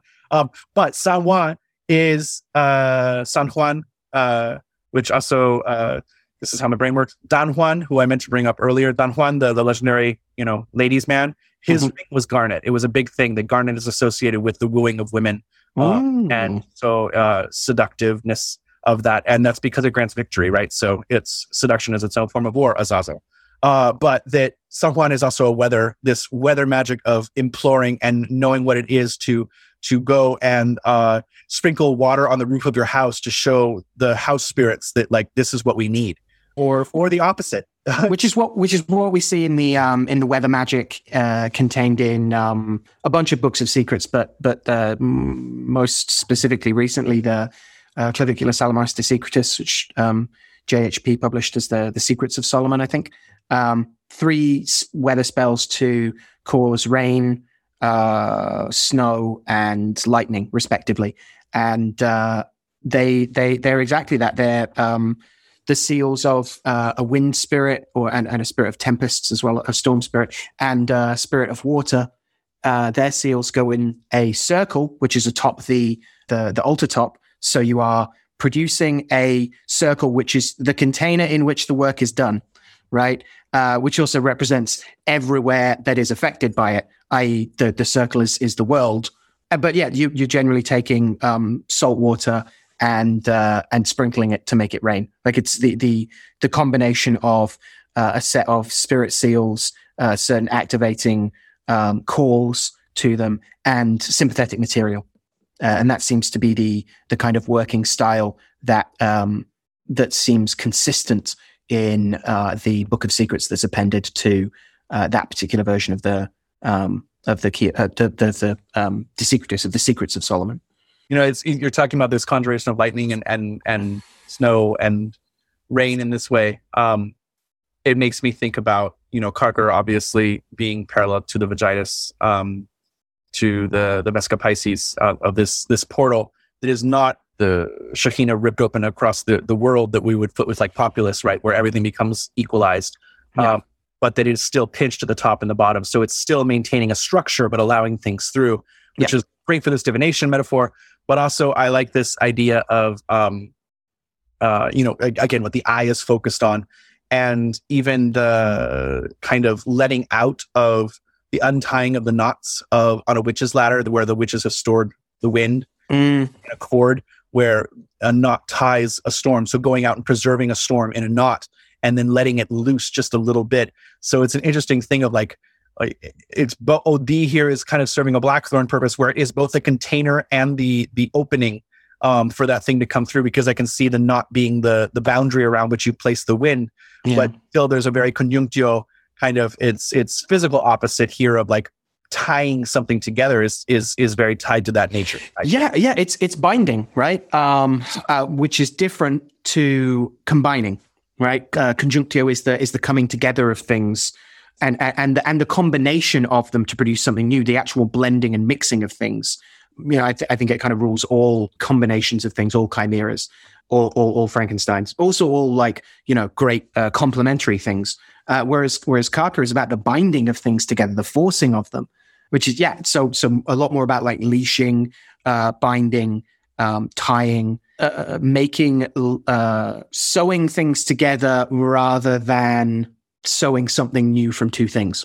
I also think it's really interestingly tied to cycles in terms of the uh, the Wheel of Fortune, right? Because it's it's it's you can you can see it as the combination of Laetitia and Tristitia, right? You can see it as the the the the, the, dizzying heights of uh, of that arc of uh, of delight and the crushing crunchy lows of uh, of a of a of a, of a uh, you know a downswing and a depression, and um, and the, and both of the um, configurations, depending on all, all three of the configurations, you could maybe say that form uh, those three figures, right? Tristitia, Laetitia, and Carcer, all speak to a certain extent of um, things that look a lot like a kind of um, being locked in a cycle of kind of um, bipolar reactionism, uh, if we want to put it like that and that even the one that ends in Laetitia, so even if it's moving from sorrow into joy, is still like, but you're still repeating cycles. You're still repeating a pattern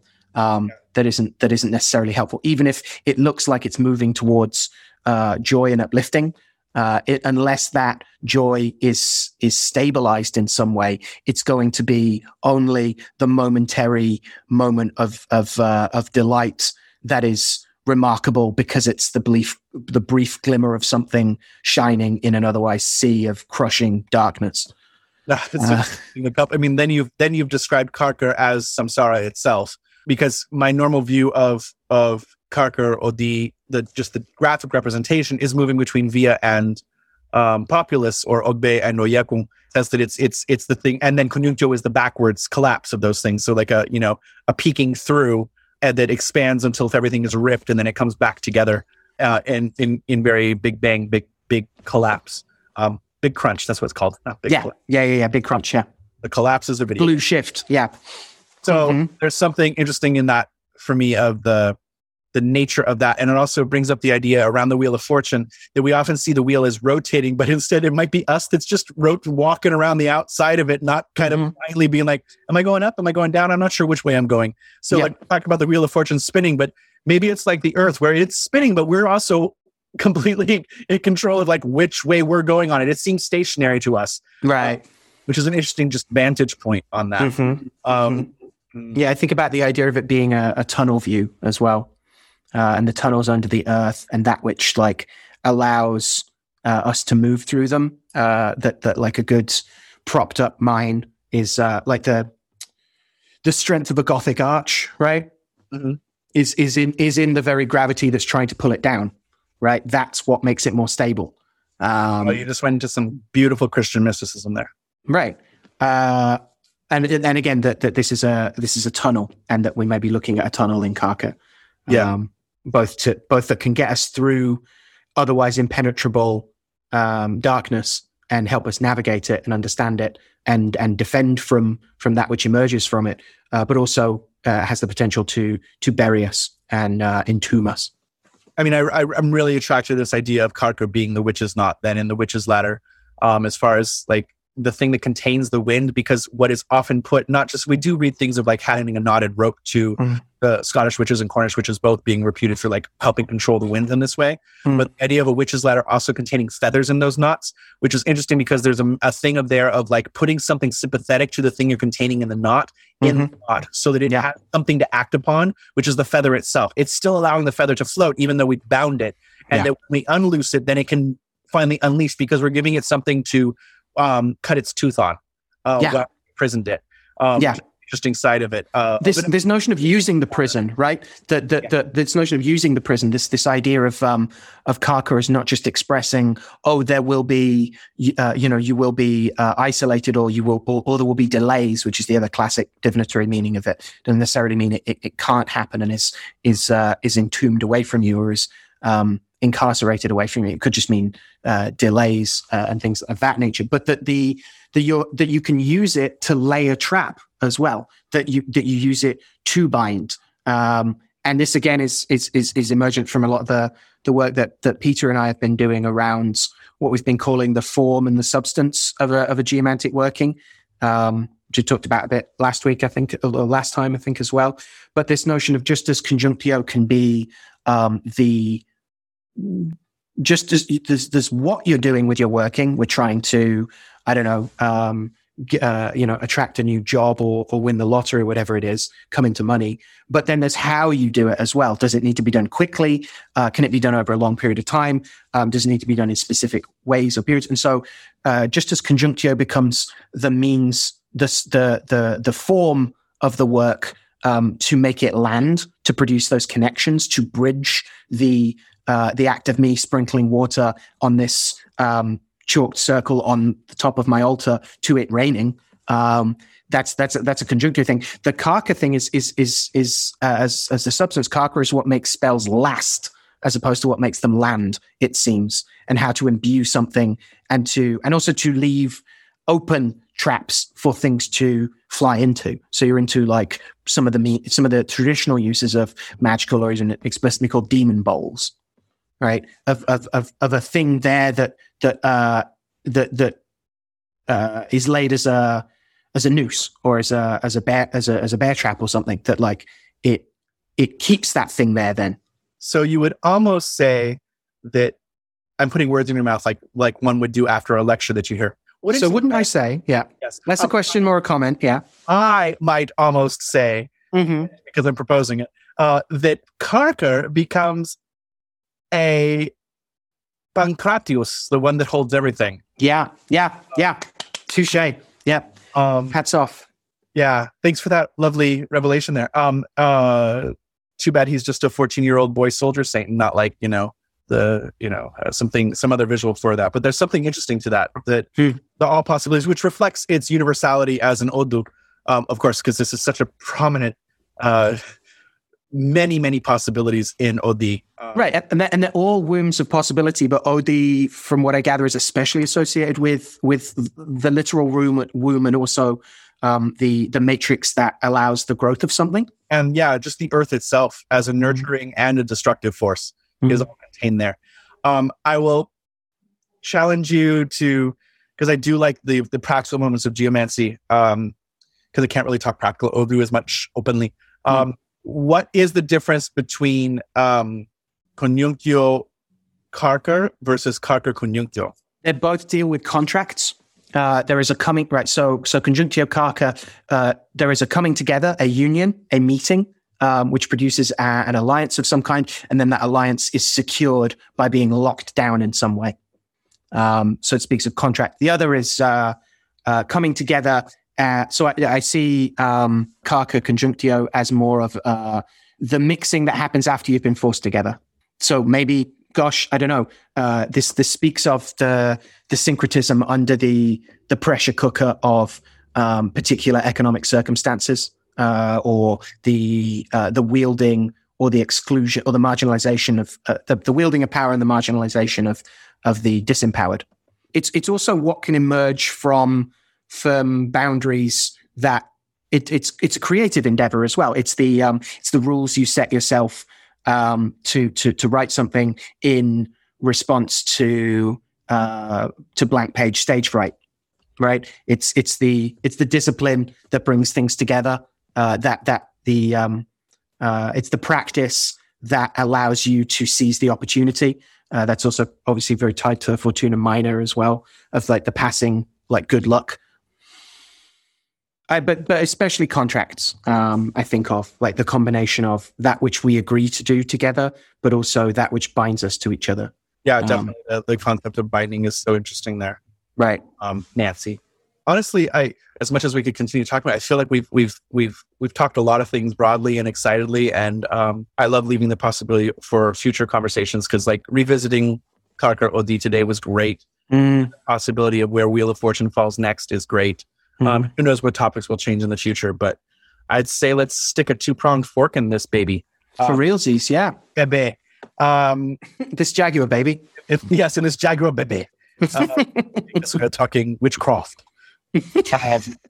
but, um, so, yeah, I, I guess one of the last things I don't know if it was said, you know, the reason that I went to Azazel so quickly was because uh, a, a, lovely preliminary research uh, of St. Pancras is that his name in the Syriac traditions is Mor Azazel uh, yeah. uh, or Mar Izazuel, um, which if anybody wants to disclose more about that, because it was not easy to disclose to find more information on that. So mm. if you want to, um, I'm not proposing there's an instant connection between Azazel and uh, St. Pancras, but I would love to know more about what that, why that parallel name is. Oh, so, for sure, yeah. Quest out there.